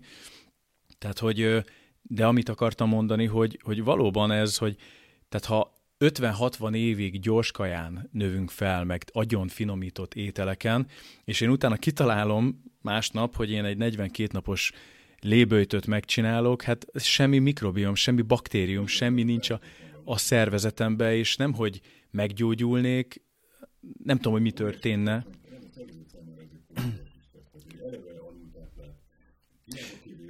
Uh-huh. Tehát akkor... A... Ó, akkor kezd, kezdjük megtalálni a Szent Grál nagyobb részét. Tehát akkor, ha mondjuk vala, vagy a rák ellenszerét. Ez milyen izgalmas. Lehet, ez lesz a címe. A rák ellenszere. Nem, nem, nem csinálok ilyet, de tehát, hogyha mondjuk valaki rákos, és most hipotetikusan csak így tegyük fel, ha én mondjuk fél évig előtte egy teljes életmódváltásra ítélem a kedves beteget, és enzimgazdagon, vagy baktériumgazdagon, vagy újraépítjük ez, ezeket a baktérium, ezeket a bélflórákat, stb. a mikrobiomot a szervezetébe, és mondjuk a fél év után tartana egy ilyen 40 napos lébőjtöt, akkor valószínűsíthető, hogy nagyobb esélye lesz a gyógyulásra? Mint hogyha egyből a gyorskajás, nem tudom milyen halott bélflórás helyzetbe tenném meg? Nyilván most, hogyha tudományos berkeken belül valaki nézi, és úgy válaszolsz, akkor... Van egy személyes jellegű véleménye, ami az, hogy a rákiváltó okának a megkeresése, megtalálása és megoldása azért fontos ahhoz, hogy... Uh-huh. Persze, hát ez... A, a következő ehhez az az, hogy bizonyítottan igaz, hogyha a mikróbákat rendben tartjuk, akkor teljesen milyen kezelés választok a rák ellen lehet még akár a, a besugárzás, lehet a kemoterápia, lehet a, az invazívabb vagy a, vagy a természetes módszerek. Ha a bélflórát helyre tudom rakni, akkor a bélflóra fogja támogatni azt a folyamatot, ami segíti a szervezet uh-huh. utoló állapotát, ezt a regenerációt.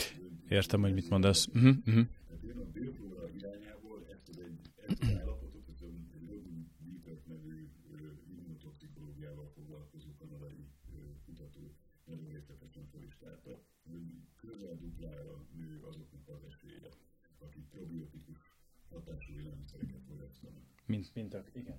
Mint azoké, akik, akik nem, bármilyen terápia mellett. Ugye ez a, ez a rák volt. A feltáplálás az egy izgalmas dolog, mert a, nagyon lenne, hogyha mindenki, aki találkozik egy ilyen típusú műsorral, mint ez, akkor gondolkodjon el azon, hogy vajon amikor ilyen, ilyen felső rohamok rájönnek, akkor nem lehet a háttérben azt, hogy, ő neki valami funkcionális hiánya olyan éjsége, amit nem tud kielégíteni. Meg kell találni, hogy változtatni kell vegyesebben lenni, természetesebben lenni, tehát mindenki tudja, hogy kell egyen jobban lenni. Egyszerű, nem desszertet kérek a, a napi ilyen menzetelen mellé, nem a, az a szörnyűséges, nem, nem tudok jól gesztusok, ez a piskóta kocka, egy híg kakaóval leönt. Aha, aha, aha. És csomóan nagyon szeretik, de én nem tudom hogy mit lehet. Hát, én erre mindig azt mondom egyébként, hogy a, a tehát e, ez is, tehát piskóta híg-kakaóval leöntve. Az, amit ott találsz, az valószínű, hogy egy ilyen nem tudom milyen kakaó tele tartósítóval, cukorral vegyítve, a piskóta az fehérlisztes valami.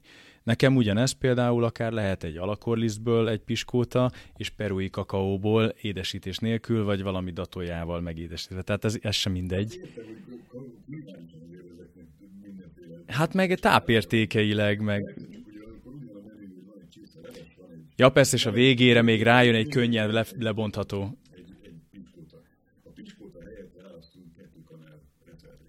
Uh-huh. Egészségesen. Uh-huh. És ezeket a döntéseket, mint kategorikus imperatív, vagy a helyes döntés, amikor kétszer cselekszünk, hogy nem azt kérem. Így van, így van, így van, így van, így van. Tehát ez a helyes döntések uh-huh. meghozatala, az amikor azt, amire azt mondod, hogy, hogy fejben tisztán táplálkozunk. Tehát, hogy gondoljuk át, hogy mi fog történni akkor, hogyha megeszem ezt a kis kolpát, és mi fog történni akkor, hogyha megeszem ezt a kis lépát. Megeszem a kalapom. Igen, tehát... Uh... El tudjuk dönteni. Uh-huh. Menet közben, amikor kiszedek egy adag ételt, vagy megkapok egy adag ételt, akkor meg tudom húzni azt a vonalat, mondjuk az egyharmad, kétharmad osztót meghúzni. Hm. Most akkor megértettem azt is, hogy a, a legtöbb ilyen egészségguru, akik YouTube-on fönn vannak, és hirtelen, ugye általában ez szokott lenni, hogy 20 millió féle dolgot kipróbálnak, tehát elkezdik ugye a húsból átmennek először vegánba, aztán lesznek nyers vegánok, aztán elmennek egy a perui, nem tudom milyen dzsungelben 40 napos bőtöt tartani, aztán ajaszkáznak, aztán nem tudom mit csinálnak, és, és, és nincsen fölépítve a bélflórájuk, nincsen bennük normális baktérium, szétcseszik magukat ezekkel a, a teljesen extrém dolgokkal, elkezdenek ugye a betegségre egyre egészségesebben enni, és amit említettél, még nagyobb problémát okoznak azzal, hiszen tele van antinutrienssel, tele van nagyon sok minden, amit aztán nem tudnak már ebben az állapotban megemészteni, és mi lesz a konzekvencia? Hát az egészséges életmód az nem ér semmit, mert ez nekem nem működik.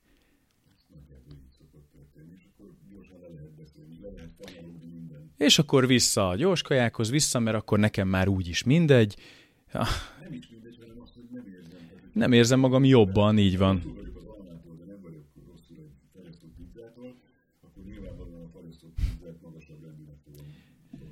Tehát kedves nézők, aki esetleg jobban érzi magát egy fagyasztott pizzától, mint egy almától, akkor, akkor ott nem biztos, hogy az, a, az alma a rossz, és a pizza a jó, és az sem biztos, hogy attól függetlenül az alma egyébként jó, mert azon a felületén sincsen már rajta az a, az a baktérium. Igen, igen, tehát az a baj, hogy már az alma és a pizza között sincsen olyan nagy különbség. Igen, Mhm. A mai, a mai társadalomnak már az alma egy különleges és újabb. Rendszeresen tegyünk be ilyen izgalmas, dolgokat, amik mondjuk szezonálisak. Az- Az is nagyon Ja. hogy ahhoz, hogy az hatékony legyen, ahhoz először egy olyan egy tabularázát csinálni, tehát. Mhm. Hát hogy időben korlátozni, Mhm. hogyha azt mondjuk, hogy, hogy sötét időszakban nem étkezünk, akkor ez alatt az idő alatt ki fog emésztőrendszerünk. Amikor egy salatot eszünk, ez egy nagyon jó tanács, ez kiválóan működik, hogy előveszek egy villát, és, egy, és megpróbálok minden tételről, ami a, a tányéron van, a, a zöldségből, a köretből, a, mit tudom én, a főételből, ha ez egy krumpli, rózsa, akkor abból, ha karfiol, akkor abból, ha gomba, abból, egy picit alatot föltenni egy villára, mindenből. Ez rendkívül alaposan megrágni. És várni, ez egy percen belül. Egy percnyi ideig az első villát, ami minden van, ami a Mhm. tányéromon van, azt rágom, meg fog történni a szervezetemben a csoda. Beállítom az emésztésemet. Ezzel, a, ezzel az egy percnyi Ez az első falattal, ugye, amit mo- mondtál múltkor is nekem. Uh-huh. Az első falatnak az alapos megvágásával be, finom hangolom, hogy mi lesz. És ezeknek az alkatrészeit a szervezetem majd sokkal Tehát már ez is számít, ez az egy perces kis rituálé az elején. annyira sokat számít, hogy ez alatt az egyperces alatt ki tudom jelölni azt, hogy mennyi az, amit meg fogok belőle enni. Uh-huh. És itt viszont be tudom programozni magam, az ember programozható. Ugye van egy kéregrész, ami elgondol valami elméletet, és van egy, van egy hatalmas, 95%-ot kitevő közszegély állomány, Az pedig kivitelezi, vagy... pedig Mhm. a programot. Ha én a programot úgy állítom be, hogy lehasítok a tányéramról egy egyharmad mennyiséget, és azt mondom, hogy a kétharmaddal fogok jól lakni, és közben eszem az első falatot. És ez alatt az idő alatt eltökélem, hogy mennyi lesz, amivel jól fogok lakni. Mhm. Akkor nincs olyan ember, aki nem lakik jól azzal a mennyiséggel, amit ott eltökél. De ez valójában jól is lakik? Tehát biológiailag is jól lakik? Tehát annyit von... Az, éjségérzetünk az, ez fontos tudni, hogy amikor megjelenik az éjségérzet, az arra volt, hogy el tudsz menni ételt keresni. Uh-huh. Ki tudod szedni, fel tudod dolgozni, el tudod fogyasztani, és jól lakhatod magad, és az éjség az annyival előbb jelentkezik, hogy ebből még neked bármi károsodásod legyen. Tehát amikor én először éhesnek érzem magam, akkor onnan, onnan még legalább 10-12 órányi idő van, úgyhogy még a, a a, a legkisebb jelenéből tudom menni. Tehát amikor a gyerekeim nyavajognak az autóban, hogy megyünk le mondjuk Balatonra egy két órányi utazáson, hogy ők annyira megértek, akkor egyszerűen nyugodt lélekkel tudom azt mondani nekik, hogy én nem látok abból, hogy azt mondom, hogy most ezt kibírjátok gyerekek. És így egy pohár vizet. Nem. Nem. Az se. Uh-huh. Óra múlva, ezeken a Persze, én is ezért irányított bőjtölök, hogy megtanuljam ezeket uralni, meg megtanultam ugye uralni. Hát mi erre vagyunk konkrétan programozva, a túlélésre. Vagyunk kitalálva, hogy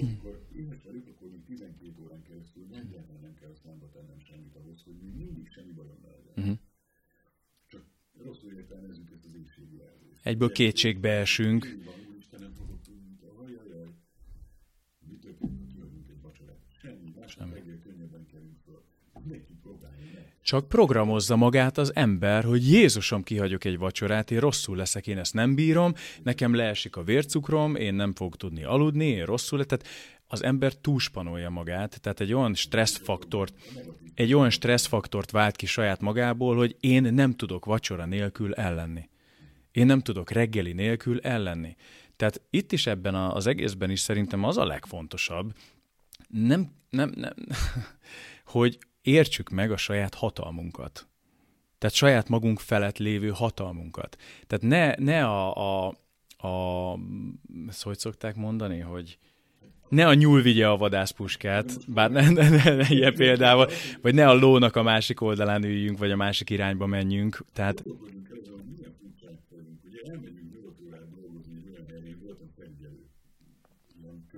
Mm-hmm.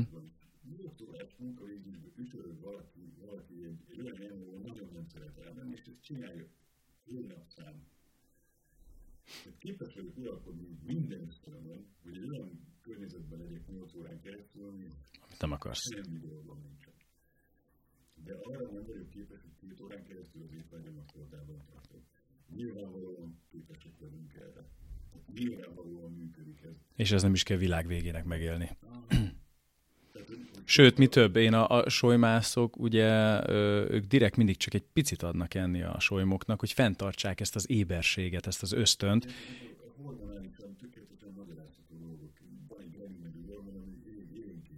Uh-huh. Ez akkor van, amikor éhesek vagyunk.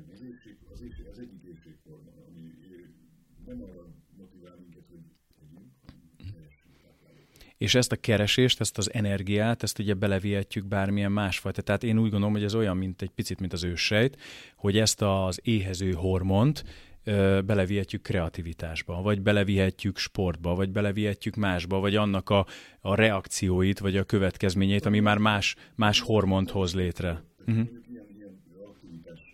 Hát én azt vettem, tehát ez személyes tapasztalatból mondom, hogy amikor én ugye elkezdtem uh, irányított bőjtölni, és akkor tényleg extrémen csináltam, tehát ilyen 23 óra a napi csak víz vagy tea, és egy óra intervallumba ettem, hogy akkor nekem a, a szellemi raktáraim olyan szinten szabadultak föl, hogy egy nap alatt volt, hogy két könyvet kiolvastam, éb, éber voltam nagyon, de mindenre, tehát olyan voltam, mint a, mint a ragadozó, ami ugye keresi a, az ételt, csak én másfajta ételt kerestem, és más céljaim voltak. Egy, egy könyvvel is. Én nem érztem a papírokat. Közeledünk így a, így a vége felé, egy picit ilyen záró gondolatként. Mi lenne, mi lenne az, a, az a három legfontosabb dolog, amit így egy embernek tudnál javasolni, és tényleg egyszerű dolgok a hétköznapi embernek, amivel így elindulhat abba az irányba, hogy egy picit tudatosítsa magát, egy picit, és akkor most mivel ugye a, az emésztésünk újrahangolásáról volt szó, hogy, hogy ezt egy kicsit rendbe tegye.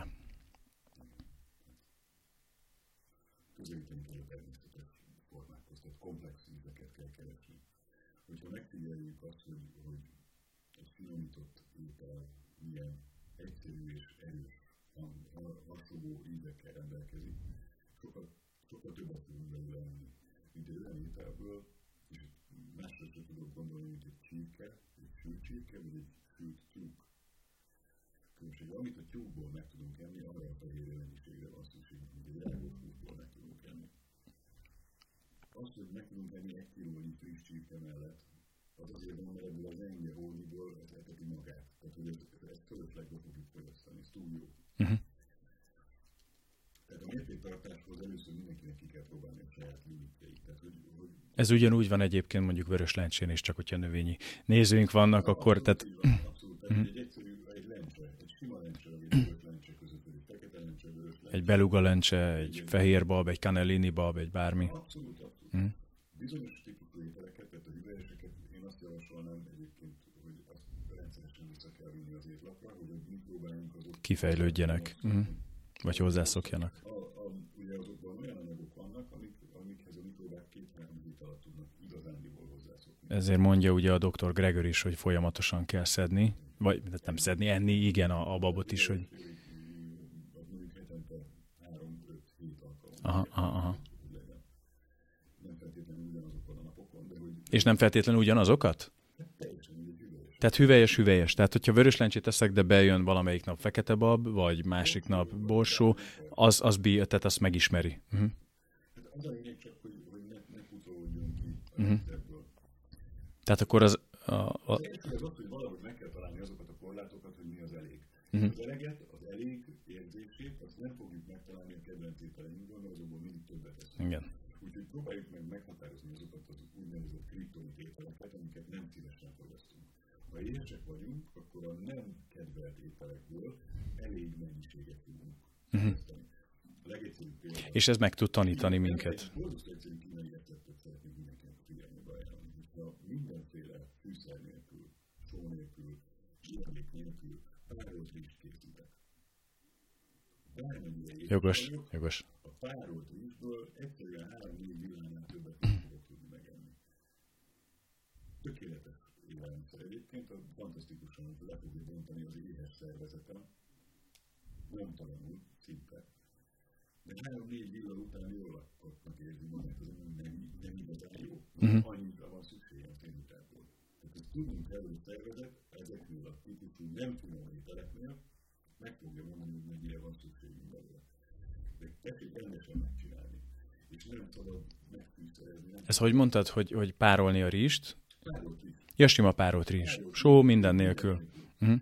És ebből pont annyit fogunk enni, amennyire szükség. Tehát ha én már mondjuk 150-200 g rizst jól megfőzök, és utána még megsózom, teszek bele snidlinget, a sőrélesztőpeljemet, a kedvenc dolgaimat, és a kedvenc ételemet elkészítem, abból biztos, hogy többet fogok enni, mint ami elég. Valójában 100 ml rizs, ugye az 3 decinyi, amikor elkészül. Uh-huh. 3 decinyi rizsre, hogy egész napot örökbe ki lehet húzni, úgyhogy dolgozik az ember. Kínában ez mondjuk egy teljesen normális. De ez is csak akkor, ha a mikrobiom, há, tehát ha, ha azok a családok úgy vannak. Tehát, tehát azért, hogyha most szerintem mindenkinek adnék 100 ml rizst egy napra, tehát lehet, hogy kórosan éhezne mindenki, mert alapból tönkre van téve az emésztési rendszere. Három napig, tehát összesen 300 ml rizs. Tehát azért az, az nem sok. Egy ilyen pohár. Így Három napig. Tehát, hogy. Csak az. Akkor helyre tudja lassan. Az a helyzet,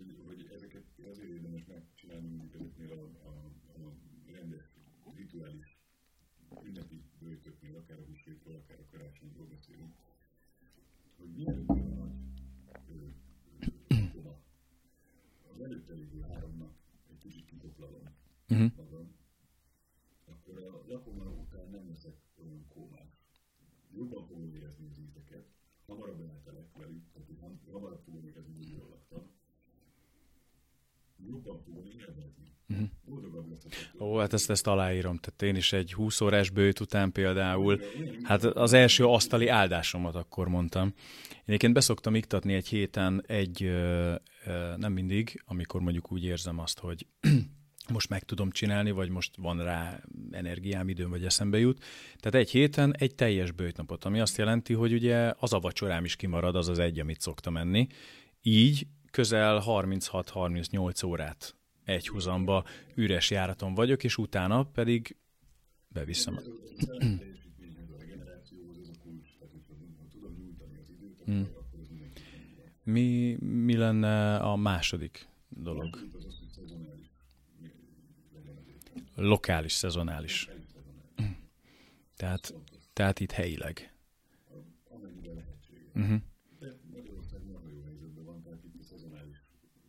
Értelemben Télen mit mondasz szezonálisnak?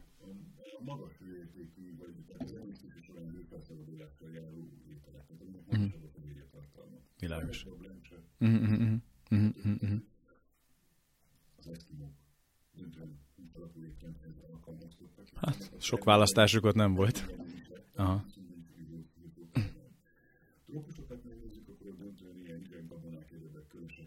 Mm.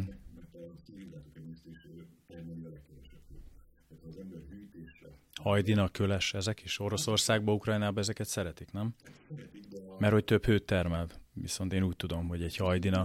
más hőérzettel Mhm. jár, de a, a, a kerék emésztése és a szilvizlátok emésztése között jelentős hőtermelési Bár azért a hajdi, hajdinában is azért, az, ha jól emlékszem, ilyen 18 gram, hú, tehát elég magas. Mhm. Tehát a fehérje mennyisége határozza is meg, tehát annak nagyobb a hő. Ez azért is lehet, hiszen a, a fehérje lebontásához nagyobb energiára van szükség, és ezért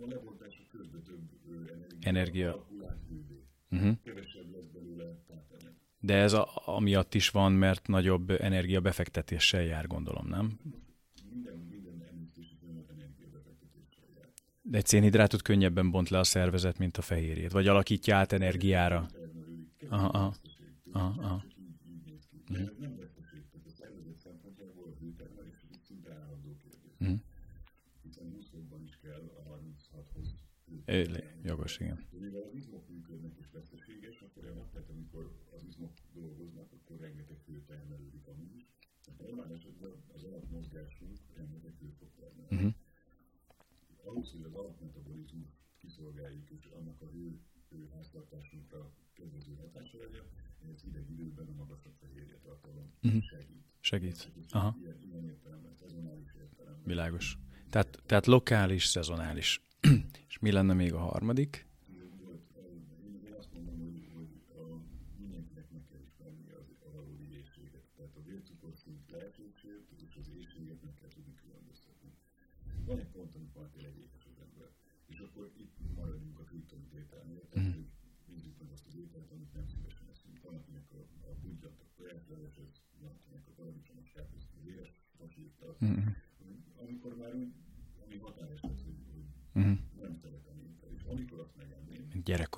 Gyerekkorunkban a sóska. Uh-huh. megvan. Igen, igen, igen. Tehát ma- magyarul akkor ezt átvezetve, hogy, hogy megismerje az éjséget, ergo megismerje a saját testének az információit és a működését és az üzeneteit. Tehát az, hogy, hogy értsem már meg a sejtjeimnek az üzenetét, hogy mit próbálnak nekem ott.